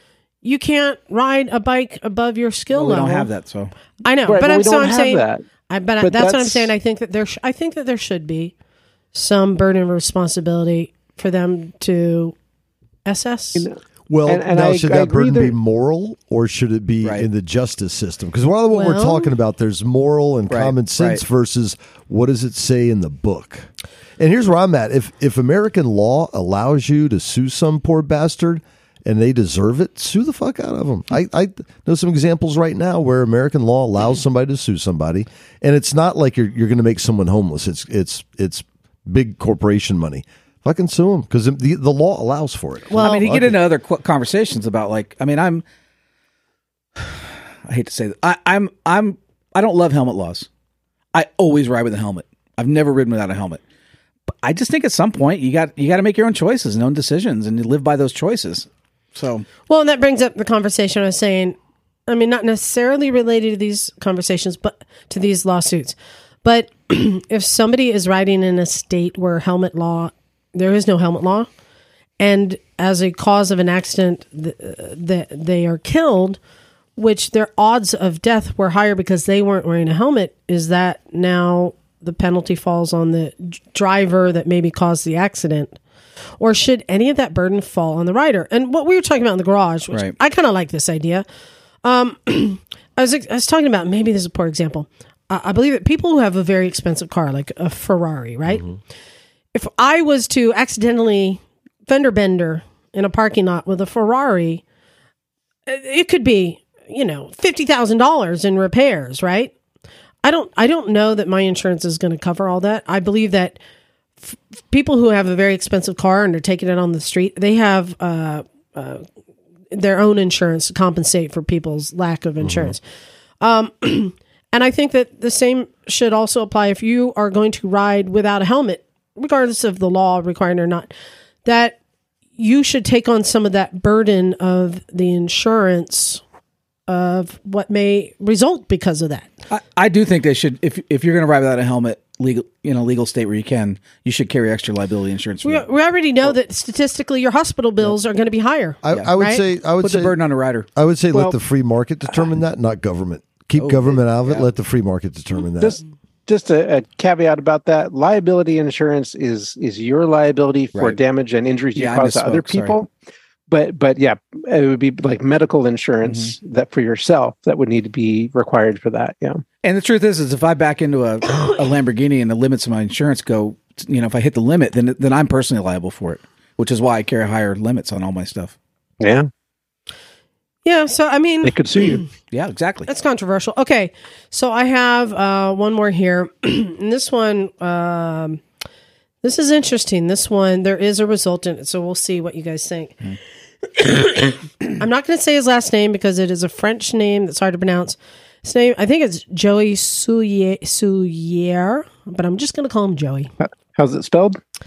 S O U L L I E R E. Soulliere. Soulliere. Yeah, Joey. Joey. so, um, Bada bing, bada boom. Hey, Joey, That's Italian. Hey, how you doing? how you doing? So Joey was riding uh, his motorcycle. So he bought a uh, two. He bought a used 2009 Gixxer 600. Cool. Okay, but he used 2009 Gixxer 600. he was riding uh, the motorcycle. I think this was in. about a ye- Oh, he bought this motorcycle in 2013, a 2009, and I believe that this result came to this year. Okay, so. Uh, he was riding his motorcycle. Oh, in 2013, so it was four years old. Um, when a Chevy Suburban pulled out of a shopping center parking lot and then stopped. Uh, Joey, who was going about 25 to 30 miles per hour, attempted to brake, but it wasn't working. And when he realized he couldn't stop in time, he locked up the rear brake and laid the bike down. He suffered broken bones in his right leg and left ankle. Suzuki recalled the motorcycle, uh, these motorcycles in October of 2013. So uh, five months after his accident Or due to a design defect that led to sludge buildup in the master cylinder and hydrogen gas in the brake fluid, which couldn't be purged from the system. ooh, Suzuki argued that there was no evidence of a defect in Joey's motorcycle and that he had the accident because he applied the brake too much. Um, the company's attorneys also argued the driver of the Suburban was at fault for the collision and the company could not be blamed for what happened. If you didn't guess, Joey sued Suzuki. Okay. Um, uh, Joey's attorneys had previously tried to settle the case back in 2018 for 6.9 million. Oh my god, Jeez. that hurt. and after the case was sent back for another trial in 2021, they tried again for 1.9 million. How bad did he get hurt? That's why we kill all the lawyers. Broken bones in his right leg and left ankle. Uh, Suzuki offered $150,000 a week and a half before the end of the trial this year. And they said no, they wanted to go to trial. um, he said, uh, I was discontented with it, honestly, because I knew the punitive damage was not make Suzuki do anything about the brake defects. Defect. Ah, so this is not Well, this dollar amount. issued- will they elicit already issued a recall, though, didn't they? They did. Um, Houston said Yeah. the company still hadn't fixed it after the recall. The problem still exists today. Suzuki's attorneys did not immediately respond to messages. Um, let's see. Uh, Houston explained that punitive damages are awarded in civil trials in part to deter future actions. So um, let's see. Uh, a, his attorney said his client is doing pretty well, but that's only because of his obsession with his recovery. He's been able to regain a lot of function out of his right leg by putting in a whole lot of work into his recovery. He was told originally he would never be able to walk again. He now has a slight limp because he cannot bend his knee fully. Um, so Suzuki's what do a you fault. think about this? Suzuki's a fault. Now, Yeah. does it matter that he bought a used bike as is? No, No. not if it's a manufacturer's Was- fault. well- Default. Question: How long did he have this bike before the crash? Uh he so he bought it in May and he crashed in June. And had he ridden it at all between the time when he bought it and crashed it? I don't have those details. Okay, so I'm assuming he probably rode it for for Had A little riding- bit at least. I have to assume, yeah. right, and and then all of a sudden, when he was riding this one time when the the the crash happened, his brakes failed. That that sounds very much to me like like this issue that they issue the recall for. And if there was a recall for defective brakes on this bike and his brakes didn't work when he needed them, that sounds to me like But an issue Suzuki's recall didn't come out till after and were his brakes inspected. Well, the the recalls don't happen as soon as the problem happens. The recalls happen as a response to too many people wrecking their right. shit. But we also don't know So- we don't know if there was a leak in the brake system. Like I doesn't I don't know that anyone inspected because it was before the recall. So we don't know if it was inspected. Uh, we just know that Suzuki claimed that there was no evidence of a defect in his motorcycle. But okay, but they, they claim there is no evidence. But but was that model was that bike subject to the recall? Yes. There you go. Well, then they have no leg to stand on. No. They can't prove that it wasn't defective because There- it was already it was they had already hmm. issued the recall for that bike. But they don't know As that that was the cause of the accident. They're only will be my lawyer. responsible for it doesn't fixing matter. that, replacing that part Yes, in a recall. but That's it. but the, the the there's a reason why they have recalls because there are defective parts and and systems in the bike that can cause situations just like this. And the fact that they hadn't issued the recall yet frankly is is is evidence that that Suzuki is probably more negligent because they hadn't addressed the problem that existed that Mhm. already existed at that point. They they still had not issued the recall by the time this guy had wrecked. And if they but they if they had issued the recall sooner it might have saved him from a lot of injury and pain Jim, But- you're, you're being quiet here. I want to hear your opinion. Well, uh, yeah, um, it's exhausting this conversation. um, but at the same time, as true as all that is, Bagel, and it is, it's fact. You also cannot clearly draw a nexus that that was the result of the crash. I could just as easily say it was his inability or his lack of experience or something in the road or whatever it might be. Or so of even even though even though the brakes were subject to a recall, they were defective, and they were on his bike, you still can't conclusively, to the same rule of law, say without a doubt that that was the cause of his accident. I mean, Sure, yeah, I'm and- glad I got my leg still, but then it sounds like the guy's just like sue happy and all that because you know the nine million or whatever his first number was. No, was he lost. nuts. He lost. But- used But that his limbs. aside, that aside, you can't for certain say that was the cause of his crash, being on a defective True, true. something with a potential defect. We don't know entirely for certain. We we don't have all the facts here in front of us. Um, and and it could have been something else. It could have been that somebody had cut his brake line that day before he left the store. Who knows? Um, I think a car pulled out in front of him. I'm- I'd be like, "Holy shit!" and I'd lock the brakes up again, too. again, here's the car pulled out. Yeah, I'm like, right? that's like but those are not the deep pockets. But- Yeah.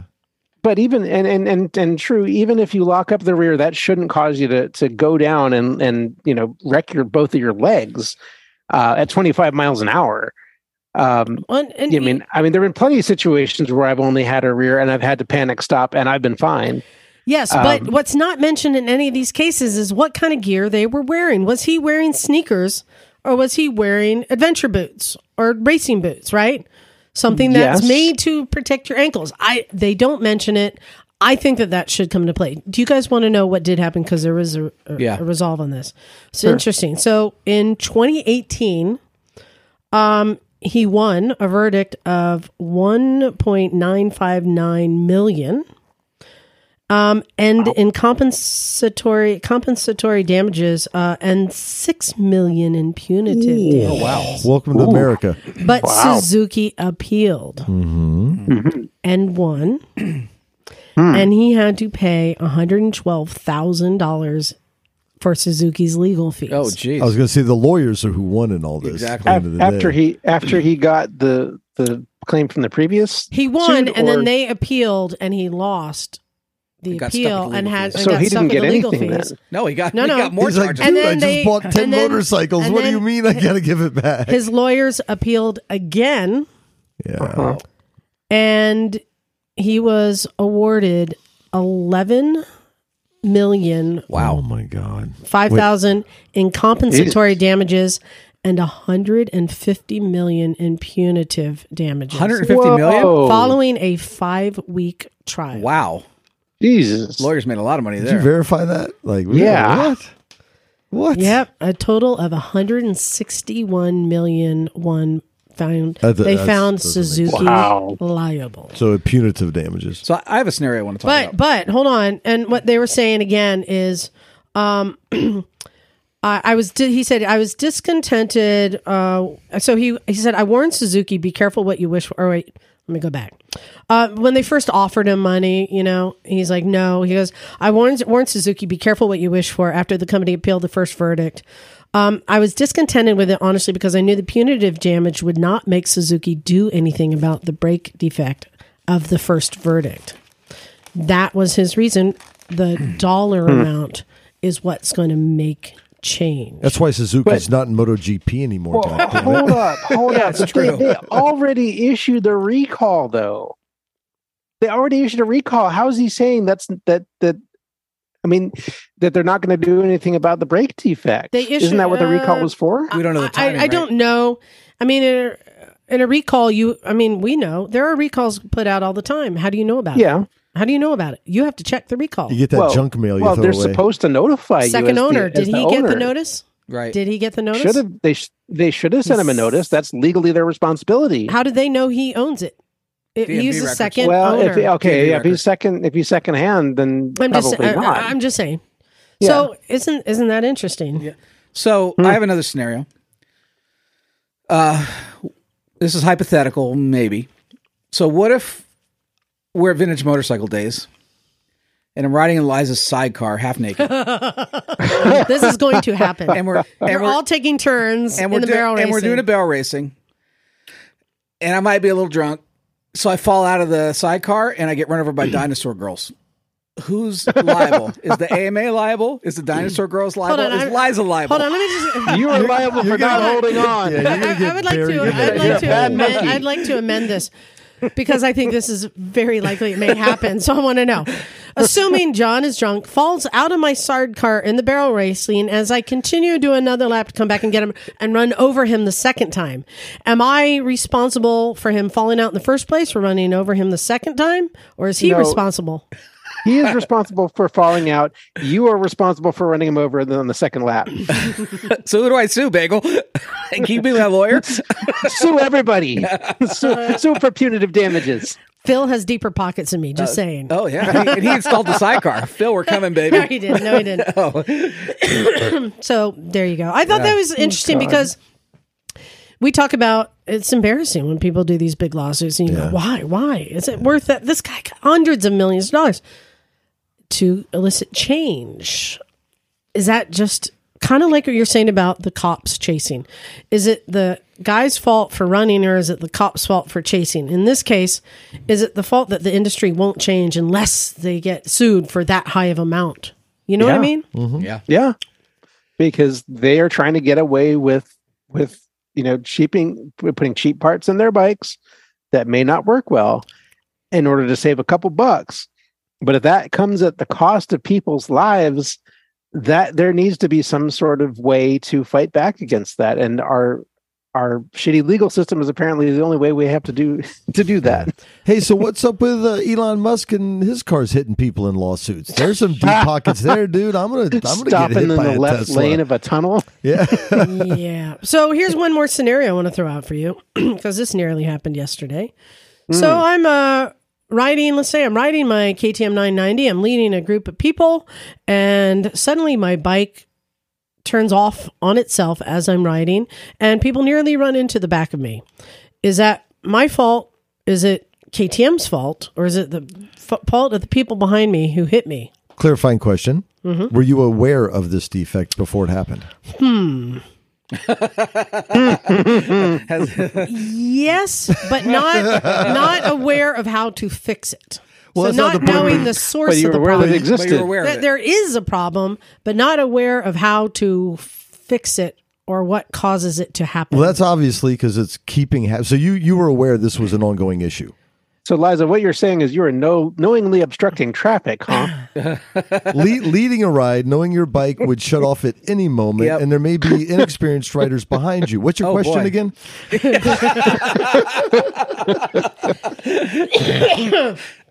so well, But again, no, it's motors. I mean, a lot of times it's just fucking motorcycles. it's Tec- be aware it's a dangerous sport. Yes, but but every every rider needs to be responsible for their own Yes. their No, own I- activity, and or- they need to be prepared to stop if some someone else in front of them stops for any reason. I agree. whatsoever. I so agree. so this did happen. Actually, no one hit me. That's Um, good. But it happened a few times uh, riding around Laguna Seca that my bike would suddenly power off. This is a problem that has existed for a couple years that will randomly happen, but not frequently enough that I could really deduce it. And sometimes when I'm riding, it'll just power off and power back on, but you have to cycle the fu- the pump, uh, fuel, fuel, Fuel pump, pump. and wait like three seconds before you can then put it in neutral because it won't start in gear and then you know do all the things um, it has happened in, in inopportune moments. And it happened a few times yesterday. So today i was like i need i need to figure this out. So uh, this is on the 990 smt um, at first i thought it was jiggling the key. I could get it sometimes to do it when i would jiggle the key. And i thought that maybe the the key cylinder was loose. Um, and sometimes I could jiggle back and forth and I could get it to cycle. I thought that was it. So I decided I wanted to pull the cylinder to inspect it. It's really hard to pull a cylinder from a bike. They are put in with tamper proof screws. They're Like meant lock cylinder, you mean? Hmm? A the, lock the cylinder. The ignition. Yeah, The ignition. Yeah. Ah, okay. They are not meant to be replaced easily. No, So and that's not the problem. Yeah, so I dropped the front fairing so I can get better access, and in doing so, the wire, you know, the the the, the clump of wires that come out the bottom of it, I was jiggling those, and it was shutting off.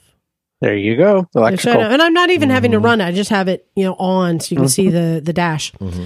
and I'm like, ooh, it's like the, these wires are loose. Yep. Well, again, to properly fix it, I need to either replace it or I need to remove the cylinder. So that I can assess if there's a broken solder on the bottom or, you know, I'm not sure what's going on there. But I found another fix that I'm hoping will work. I wanted to share with everyone. Okay. Yeah, Jim doesn't know. I I fixed it, I say in quotes. So here's what I found. So you have um the wires coming out of the bottom. They come at an angle. They don't come straight out the bottom. And if I kind of reached down there, kind of tugged or jiggled, it sometimes it would do this. So I decided the best thing, 'cause since I couldn't remove it or access the inside of the cylinder, that I zip tied those wires up to another wire, basically, um, uh, making it so Holding immob- them- holding them in immobilizing, place, yeah. immobilizing them so that even you know turning the handlebars, whatever, it's not not moving at all. And I figured, here's my thought on this: zip tying it, immobilizing. it. Either I fixed it or I'm going to make it worse over time because now it's got tension on it. And when it comes to electrical, making it worse helps because then you can really discover the problem. And a lot of times with electrical, it's really hard to figure it out. So I figure this is uh, good. You just better hope you're not it'll passing a semi and it fix happens or again. make it work. I know. Anyway, I was pretty proud of myself. I'm like, oh, zip tie this up and just keep it from moving. And hope. Yeah, Uh, yeah. I mean, there's a loose tie and connection. hope. It works. Yeah, I mean, there's a loose connection in there somewhere. So you know, putting some tension on it with you know a zip tie may be all that it needs to to stay connected. Just, I'll I'll just say you're, you're, you're. I don't know, is tempting the right word? But you're the motorcycle gods are watching, and they're like, oh, Exactly. well, there- we'll see how your fix holds up when you're, you know, I'll tell you, judging at you. the worst place possible. at that moment, I decided to use the surgeon's code or the doctor's code. Oh. Um, don't do more damage trying to fix something. that's a good. You know, oftentimes Do they no will say, leave the bullet in, Yeah, it'll yeah, do yeah, more yeah, damage yeah, to remove it. That's To- always good advice when it comes to to- motorcycles. Drill out and try to remove these tamper proof screws. Mm-hmm. Oh God, no, I, no, no, no. Well, it's I an endeavor. potentially could Yeah. have done more damage Yeah, no. to the bike. So there, yeah, I used the doctor's code. So, um, so that's my little Should fix. check for a recall. Let me know Yeah, your right. opinion. Sue somebody. Let me know your opinion if, if I'm liable if someone runs into me. Um, but Jim um, and Bagel, John needs our help. John ha- John has a situation I became aware of today. Oh, That's an ongoing situation, and this is uh, this is uh, Cannot be cured with a shampoo. no, no, no. This, I believe, um, and it's not his problem per se, but it is his problem because he is the father. And I believe that parents should be able to decree a, a parent law and, and, and, and make rules when they need to with your children that John is saying he can't do here, that his son won't listen to him. So, do you want to describe the situation? Yes. so, um, uh, my son, I hope he's not listening. Love you, Sam. uh, is 28. So we're not talking about a teenager here. No, okay? he's not a kid. So during COVID, he he wanted a motorcycle, begged me for a motor. But Dad, I need a motorcycle. Dad, I really want to get a motorcycle. Blah blah blah. So they were really hard to find. We did find a really good example in Nevada, which I drove to, which we drove together to pick up. Per, good running bike, all sorted out, right kind of mods. What kind of bike is it? It's a KLR. there you go. Brought it home, and he knew the whole situation. Sam, when you get home, you got to get it registered, and and you're good to go because he'd already taken class, so he, he got a license. All right, so he's being responsible parent here. Make sure, okay. So we get home, and uh, a couple weeks later, I say, "Hey Sam, did you get the motorcycle registered?" And he goes, um, "Well, I need help doing it." Okay, sure, I'll absolutely help you. We'll throw it in the back of the truck. We'll go in there, get the VIN checked out, and get it get it registered. All right, out of state, you got to Yeah. take it in. Yeah. No big deal. So just we'll just figure it out. So I never hear anything. A couple weeks later, Sam, you want to, when you want to do this motorcycle? Um, well, I- man, I'm busy right now. I don't have time. Two months later, hey Sam, what do you want to do this motorcycle? You know, it's starting to sit for a long time. Oh, I, you know, yeah, we'll do it. Let's do it in a couple weeks. Uh, okay. Six months later, a year later, two years later, three years later. Yes. DMV's not going to like that. Now it's sitting in my, in my in our garage in our house, destroyed house, and I'm like, I got to get it out of there soon. And I'm like, dude, what do you want to do? Now you're going to have a thousand dollars at least of of DMV fees. Now you've got a bike that's been sitting, a carbureted bike It's been that sitting. has been with sitting. Mm-hmm. Stupid California gas. Yeah, yeah, yeah, yeah. So now you're gonna have to do carb clean, battery, new battery. New battery, chains all Is it Rusty now. registered? Mm-hmm. No, In he his name. he never registered it. So back fees. Back maybe? fees out the. Well, what- no back fees because it's out of state, right? Mm, it, uh, But I don't know if the back Cal- fees. Will, well, will they follow you? Ca- I don't know. the- well, California. Here's the thing: California expects you to register any bike 30 that days, you right? buy within ten days. Oh, I yeah. think Wow. buy it. Um, So there might be some penalties. technically, they could go back and require you to pay the registration Yeah. for all two or three years that it sat there with all those after fees. the purchase. yeah. but your mileage may vary depending on the mood of the DMV clerk, Right. clerk you talk to that day. So my dilemma right now is now he's like, so he, so do I fix the bike, knowing that Yeah. he might never get to the round to registering it for him, or do I? Right now, my stance is, you get the thing registered, and then we'll fix it. Yeah. So that's Yeah. John's opinion is uh, I'm going to let him do. Does, does he have the title? Because I knew it was lost He's at got one the point. title. So he has to go deal with this. And then John's like, and then I'll fix it. And I said, here's what I think is happening. I think, and we've all been there, when you are out of emotional currency with a project, you're there's nothing left mm-hmm. to give. And I said, John, I think what needs to happen is I think you need to fix it, get it running. That'll put some current emotional currency back in the, bank for him. Well, the problem is, is because his situation's changed. He went back to school, blah blah blah. So I don't think he has the money like he did a couple years ago to actually get it registered. So, and I can't go into my pocket for a thousand bucks or more. but this bike is sitting there rotting away. yeah, well, it's not my bike. But it's your son's bike, so but he He's 28. as your Jim, you're a dad. I don't know. It, it's a it's a catch twenty two. Yeah. I mean, like you started the conversation. He's a grown ass twenty eight year old, and You- at the Exactly. same you time, know- you're nagging him to register his bike. well, so because I got to get out of my you house. know, John, Uh oh.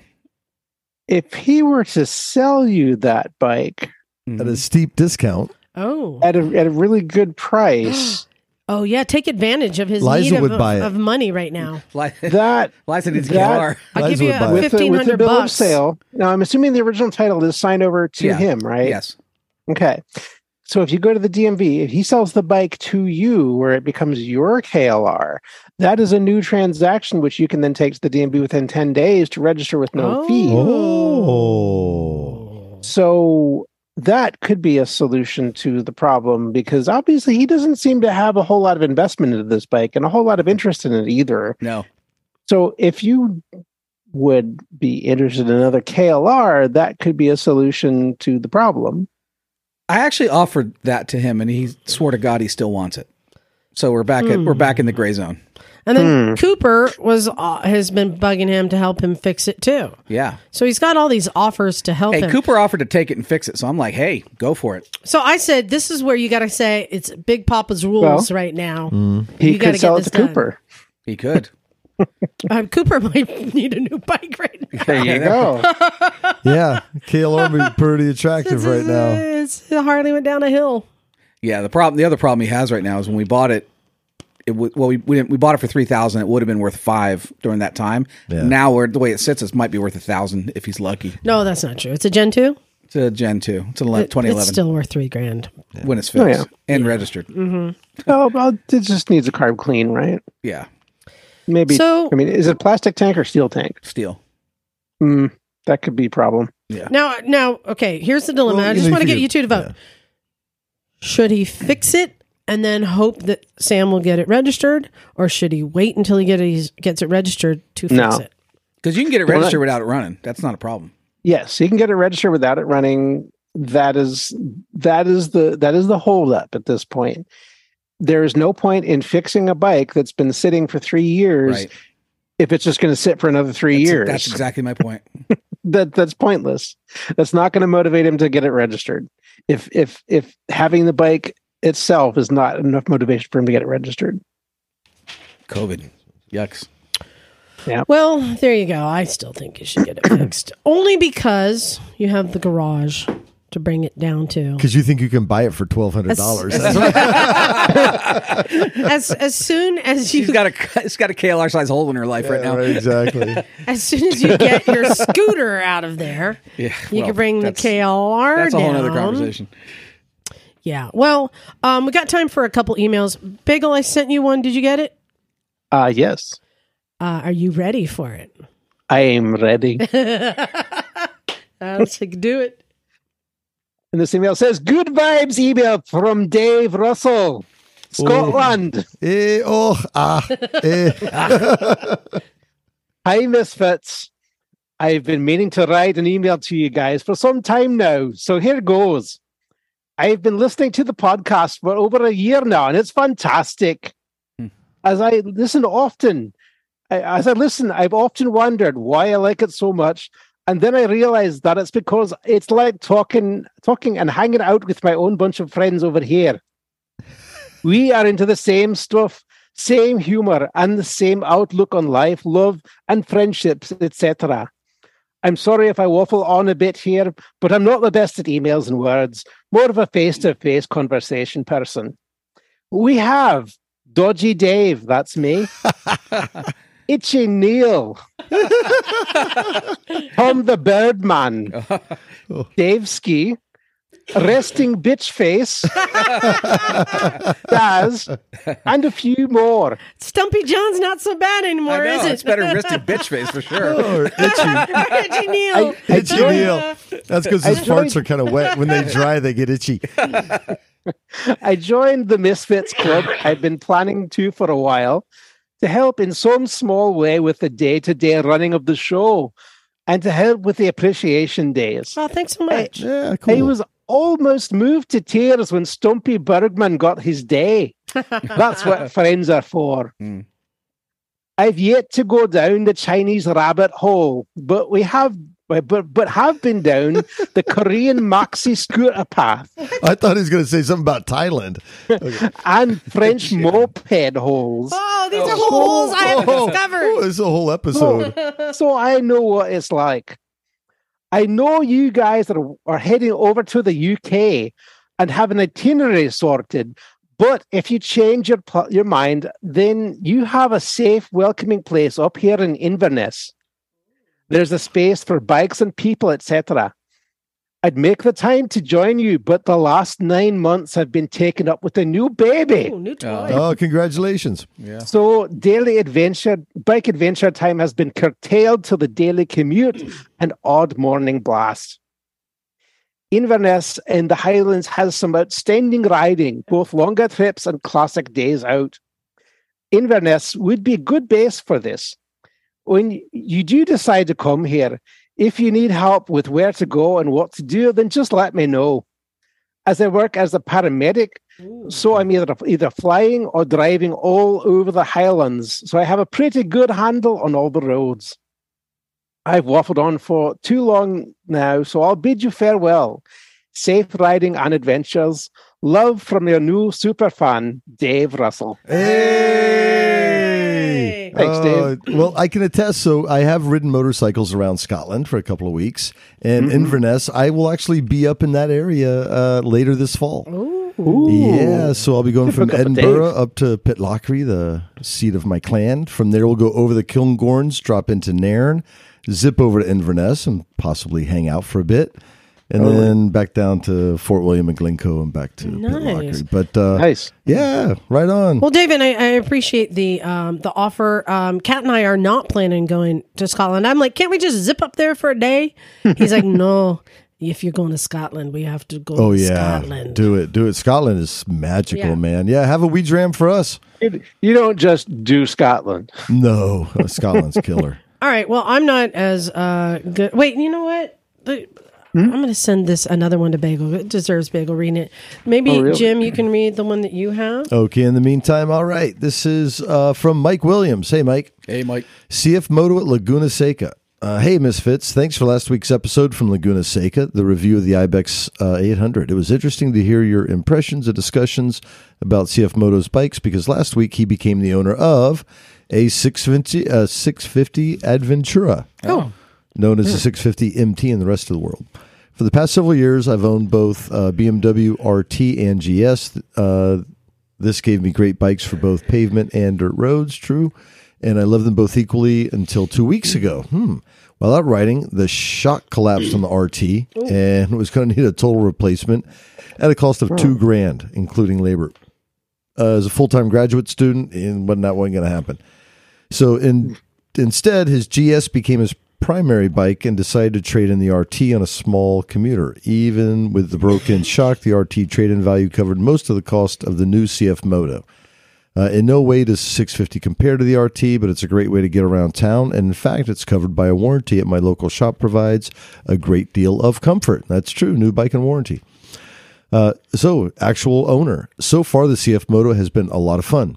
I know what works for me and may not work for everyone else. The Kawasaki Versys is a more refined bike in this category. That's a good comparison.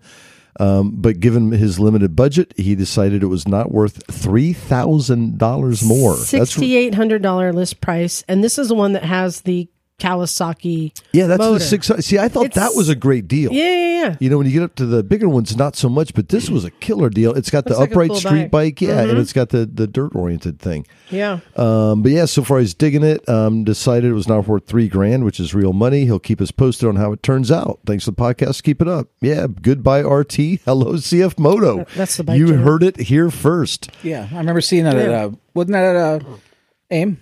Uh, it may have been. Yeah. Yeah, I think so. But think about it. The rear shock for his BMW was a third of the purchase price almost of the crazy. of the fucking CF I Moto. Uh, did I give you one, John? You yeah. got one? Yep. okay, this is from Numbnuts Matt.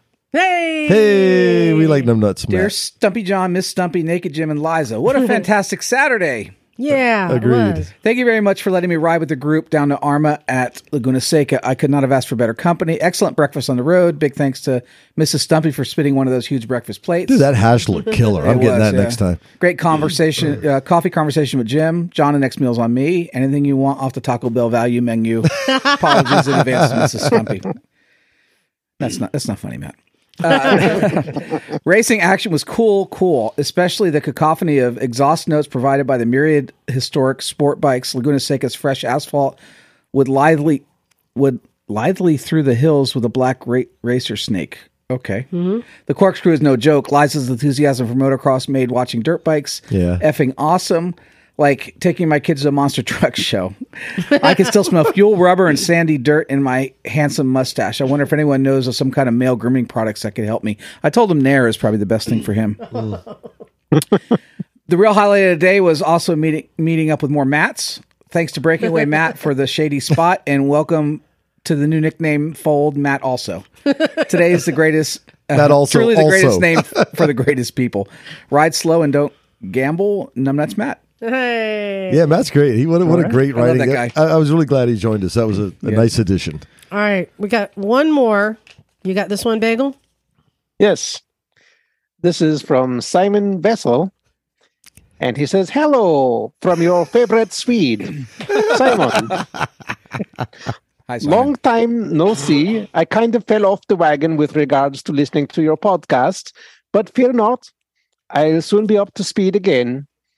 I am currently listening to episode 497, where you mentioned Miss Emma's method of charging, changing tires. I know you have a YouTube channel. Can you pretty please film the process the next time Emma does a tire change? I'm looking at you, John. Yeah, we'll do it. That's absolutely absolutely. One thing I really like about one thing I really dislike about the times we live in is that we expect to hand off more and more of regular maintenance to brand workshops. You need special tools, machines, and computers to do the most basic things.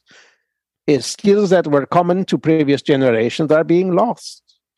I know technology advances and that might require experts to a larger extent. However, in this particular case, I think it would make a great piece of documentation, tutorial, or just an opportunity for Emma to flex her skills. Side note our newest car require, requires tools just to change a headlight bulb. Hmm. Our older car and every car I owned before that does not require tools. Maybe they have good reasons for this design, but I suspect it also makes a lot of people take the car to the workshop instead of just doing it themselves. I love you, Simon the Swede. Oh, thanks, Thank you, Simon. Simon. And true, true it is. He warmed my cockles. Thank you. We need that nudge. Um, Is that the is that the tire changing video from the camp out? Or do you have a video for doing a tire? Ooh. Yeah, I, I did take some video there, but it wasn't anything Oh, that yeah. I could produce. It'd be fun to Oh. get li- get Emma in here and just actually do a proper video. Dude, Yeah, that one she did at the camp out tire was change video. money. Yeah. Yep. But this is this goes totally into the whole right to repair conversation. Yeah, yeah. mhm. You know, and and I think he's probably correct that a lot of these car manufacturers are making it per- it intentionally difficult to do simple things like change a headlight bulb so that you have to take it to the right, shop Right. because otherwise you're going to have to buy special tools and then that's just not Mhm. cost effective. All right, I won't even get in. I was going to play devil's advocate. I'll let it go. I'll let it go. We'll bring it up another time because I needed to say VMD. V. V Make sure the M's in there. It's coming, yeah. Vintage motorcycle days, you guys. It's coming. I know I gotta get my Days. poncho. Gotta get my Days. emergency weather poncho. The M is not optional. Get optional. your sleep now. Yeah, I know. Start hydrating now. Um, so just uh, for anyone who is going to be coming to Vintage Motorcycle Days, um, heads up, uh, we are going to be doing a live podcast in front of uh, uh, audience in the in the infield Saturday at 4 p.m. It's in the schedule as 3 p.m. Hmm. but there is the awards going on for the bike show at 3 p.m. So anyone who reads that and shows up, be like, huh? It's, it's after that. It's after that. 4 p.m. 4 p.m. They got they got it wrong in the schedule, but it is going to be the Cleveland Moto Motorcycles and Misfits Noco Moto podcast extravaganza. yes, we're all going to be there. So come on out. Um, Nice. and I just wanted to give a shout out to uh, Josh. Uh, Josh sent me a message saying he just broke his ankle. Oh, And he's got two camping spot and five day passes. We should let Craig know so we can get Giant Craig there. Uh, can he? No, I, I know. I don't know if he can. He was thinking Two about it. camping spots and five passes. Yeah, that he that he can't use. Wow. So I know. I know. Man. I know. So That's reach out to me if you if you haven't bought your tickets yet and are coming. Maybe we can uh, help him out. He was. I saw him on the message boards. He was like, "Do you think it'll be okay if I come with crutches?" And people were like, "I don't know, man. It's gonna be muddy and like." They, they got golf carts. Yeah, but you can't. They're too late to rent them. Maybe, Oh. maybe, maybe find somebody with a sidecar. Yeah, there. Ah, Uh, there is that possibility. Ooh, but yeah, that's that's going to be rough with a freshly broken ankle. Yeah. definitely. And not be the best. I, I said probably a wise decision, and if you come to Vintage Days, you won't be making wise decisions there, No. unless unless you do like Phil does and put your your motorcycle boot on there. Yeah, and leave the boot on. So, um, that's it. What do you guys think? Well, one other thing, uh, we have a little birdie flown that's flying the nest today. Yeah, So just a shout Oh. out to Ellie, who's moving up to Washington. yeah. Did she, Oh. did she come by today? She came by, yeah. Oh, goodbye, Ellie. We'll see you and, until next time. Her folks Have are here, fun. She so she'll came be up. back. She Have a came good to me move. to say Fun. bye and give me a hug, and I'm like, "Scram, kid, get out of here." Well, I, I hope to see her up here in the Pacific Northwest at some point. Yeah. yeah, she's going to Seattle. Um, Nice. So yeah, if people are coming to Vintage Days, come find us Yes. in the campground, and it's And- simple. Follow your nose. There's two camp. When you go to the campgrounds, there's the right side and the left side. Left side is family. Don't go to the left. Yeah. Go to the Just, right just follow, Look follow the the. Bourbon Ferry. and take the right. Take the road all the way to the last aisle against the edge of the event, and then make a right. and We'll be halfway down on the left. Look for the naked guy running around. Look for the pop up tent mahal that Phil's going to be creating. All the tents strapped together, and uh, yeah, yeah, we're Should, going to have. should I, I, think, bring? Should I bring an easy up too? I don't think you'll need to. Okay. He's got it. He's got it covered. Condoms and Lysol. I, I'm going to have a very a very Honda VMD this year. All Um, right. All right. I'm, I'm bringing my my 1970 CT70 and my 82 Passport, and and they both need some still need some work. And they both need to be uh, tested on the barrel racing track. Mhm. Yes. If if we can get them running, yes. Well, you can always let uh, Johnny Mac diddle them. He's got the gift with the Honda. He is the Honda whisperer. So so I have heard. I'm I'm hoping that that we can we can work some magic there on on Thursday night or something. We'll we'll see. And I just wanted to give another shout out to Phil Cleveland Moto. He's the best host. Yep. He takes care Yep. of us. I look forward to this so much, mostly because he's got it figured out and sets everything up so that we can have the best time and not worry about a thing. So Yep, I, that's Phil's something awesome. that really makes it awesome. So um, this is also the time we say thank you to our Patreon subscribers. Yes, Thank you. They're the best. Uh, even our ones in Scotland. Oh, I Oh, I know. I appreciate it. Send us your emails. I want to know about. Let's hear about some more like lawsuits. In your opinion, we always always think of them as frivolous, but maybe there's a reason. I mean, do you remember the one at Laguna Seca a few years ago? Guy riding the track day went Yeah. off, went wide, hit a hit a sandbag, yeah. And he lost that, but ended up putting the the track day uh, out, of business. Of, out of Yeah, business. no bullshit American Yeah. lawsuit. I'll tell you a quick Scotland story. When I was in Nairn years and years ago, we were in a car, in very narrow streets with stone walls, and we pulled out in front of the intersection a little bit, and a car hit us. Our fault. You know, we pulled out, couldn't see. She may have been going a little fast, whatever. She hit us and had so, so sorry, so sorry. The Scottish woman got out, was so concerned about us being Americans and, oh, you're on holiday and everything else. So she actually, while we are hanging out, just you know, making sure we're doing the right thing, getting our mm-hmm. paperwork in order. She ran down the street to her uncle's house, got a broom and a dustpan, swept up the glass in the street, and then said, "Okay, everything's fine. Hope you know. Again, sorry you had a terrible holiday and have fun." wow. Just so different than America. Yeah. wow. Yeah, but yeah, I want to. I want to hear it. You know what? I'm going to say I would like to hear from people in other countries, Australia, England, right? Other countries. How Australia, they just slap you for being stupid. I know, but like, uh, I mean, do lawsuits happen there? Have there been any interesting lawsuits? Have Mexico, they they just elicited throw everybody in jail. change? yeah, in Mexico, you end up in a barrel. Or do you, or do you think that it's taco money Or handy. do you think it's all bullshit? Let us know. Send us an email at motorcyclesandmisfits at gmail.com. We want to hear from you. Keep those emails coming. Let us know what you think. So uh, this is it. We're wrapping up next week. I'm going to try and get the podcast out Sunday night, though we are going to be still recovering, and still in Some state of Ohio hopefully. but um, we're going to be there recording and doing some special stuff. So it may come out a little late, but I will do my best. So um, let's wrap it up and get out of here. And I got to go pack. I'm ready to Yeah, go. I got I got a pack too. I'm leaving first thing tomorrow morning, and I still got bikes to finish putting together. this is it. I can't wait. Buenos suerte. All right. Thank you, everyone. Don't forget go to go to motorcyclesandmisfits.com. Find the link to everything there. I've got some shirts from for Facebook. sale. Instagram, Facebook, Discord. Discord. Check it all out. All right. Thanks, everyone. Let's get out of here. This is Liza. Stumpy John. Seamus. Bagel. And we are out of here. Cool, Cool, cool. cool.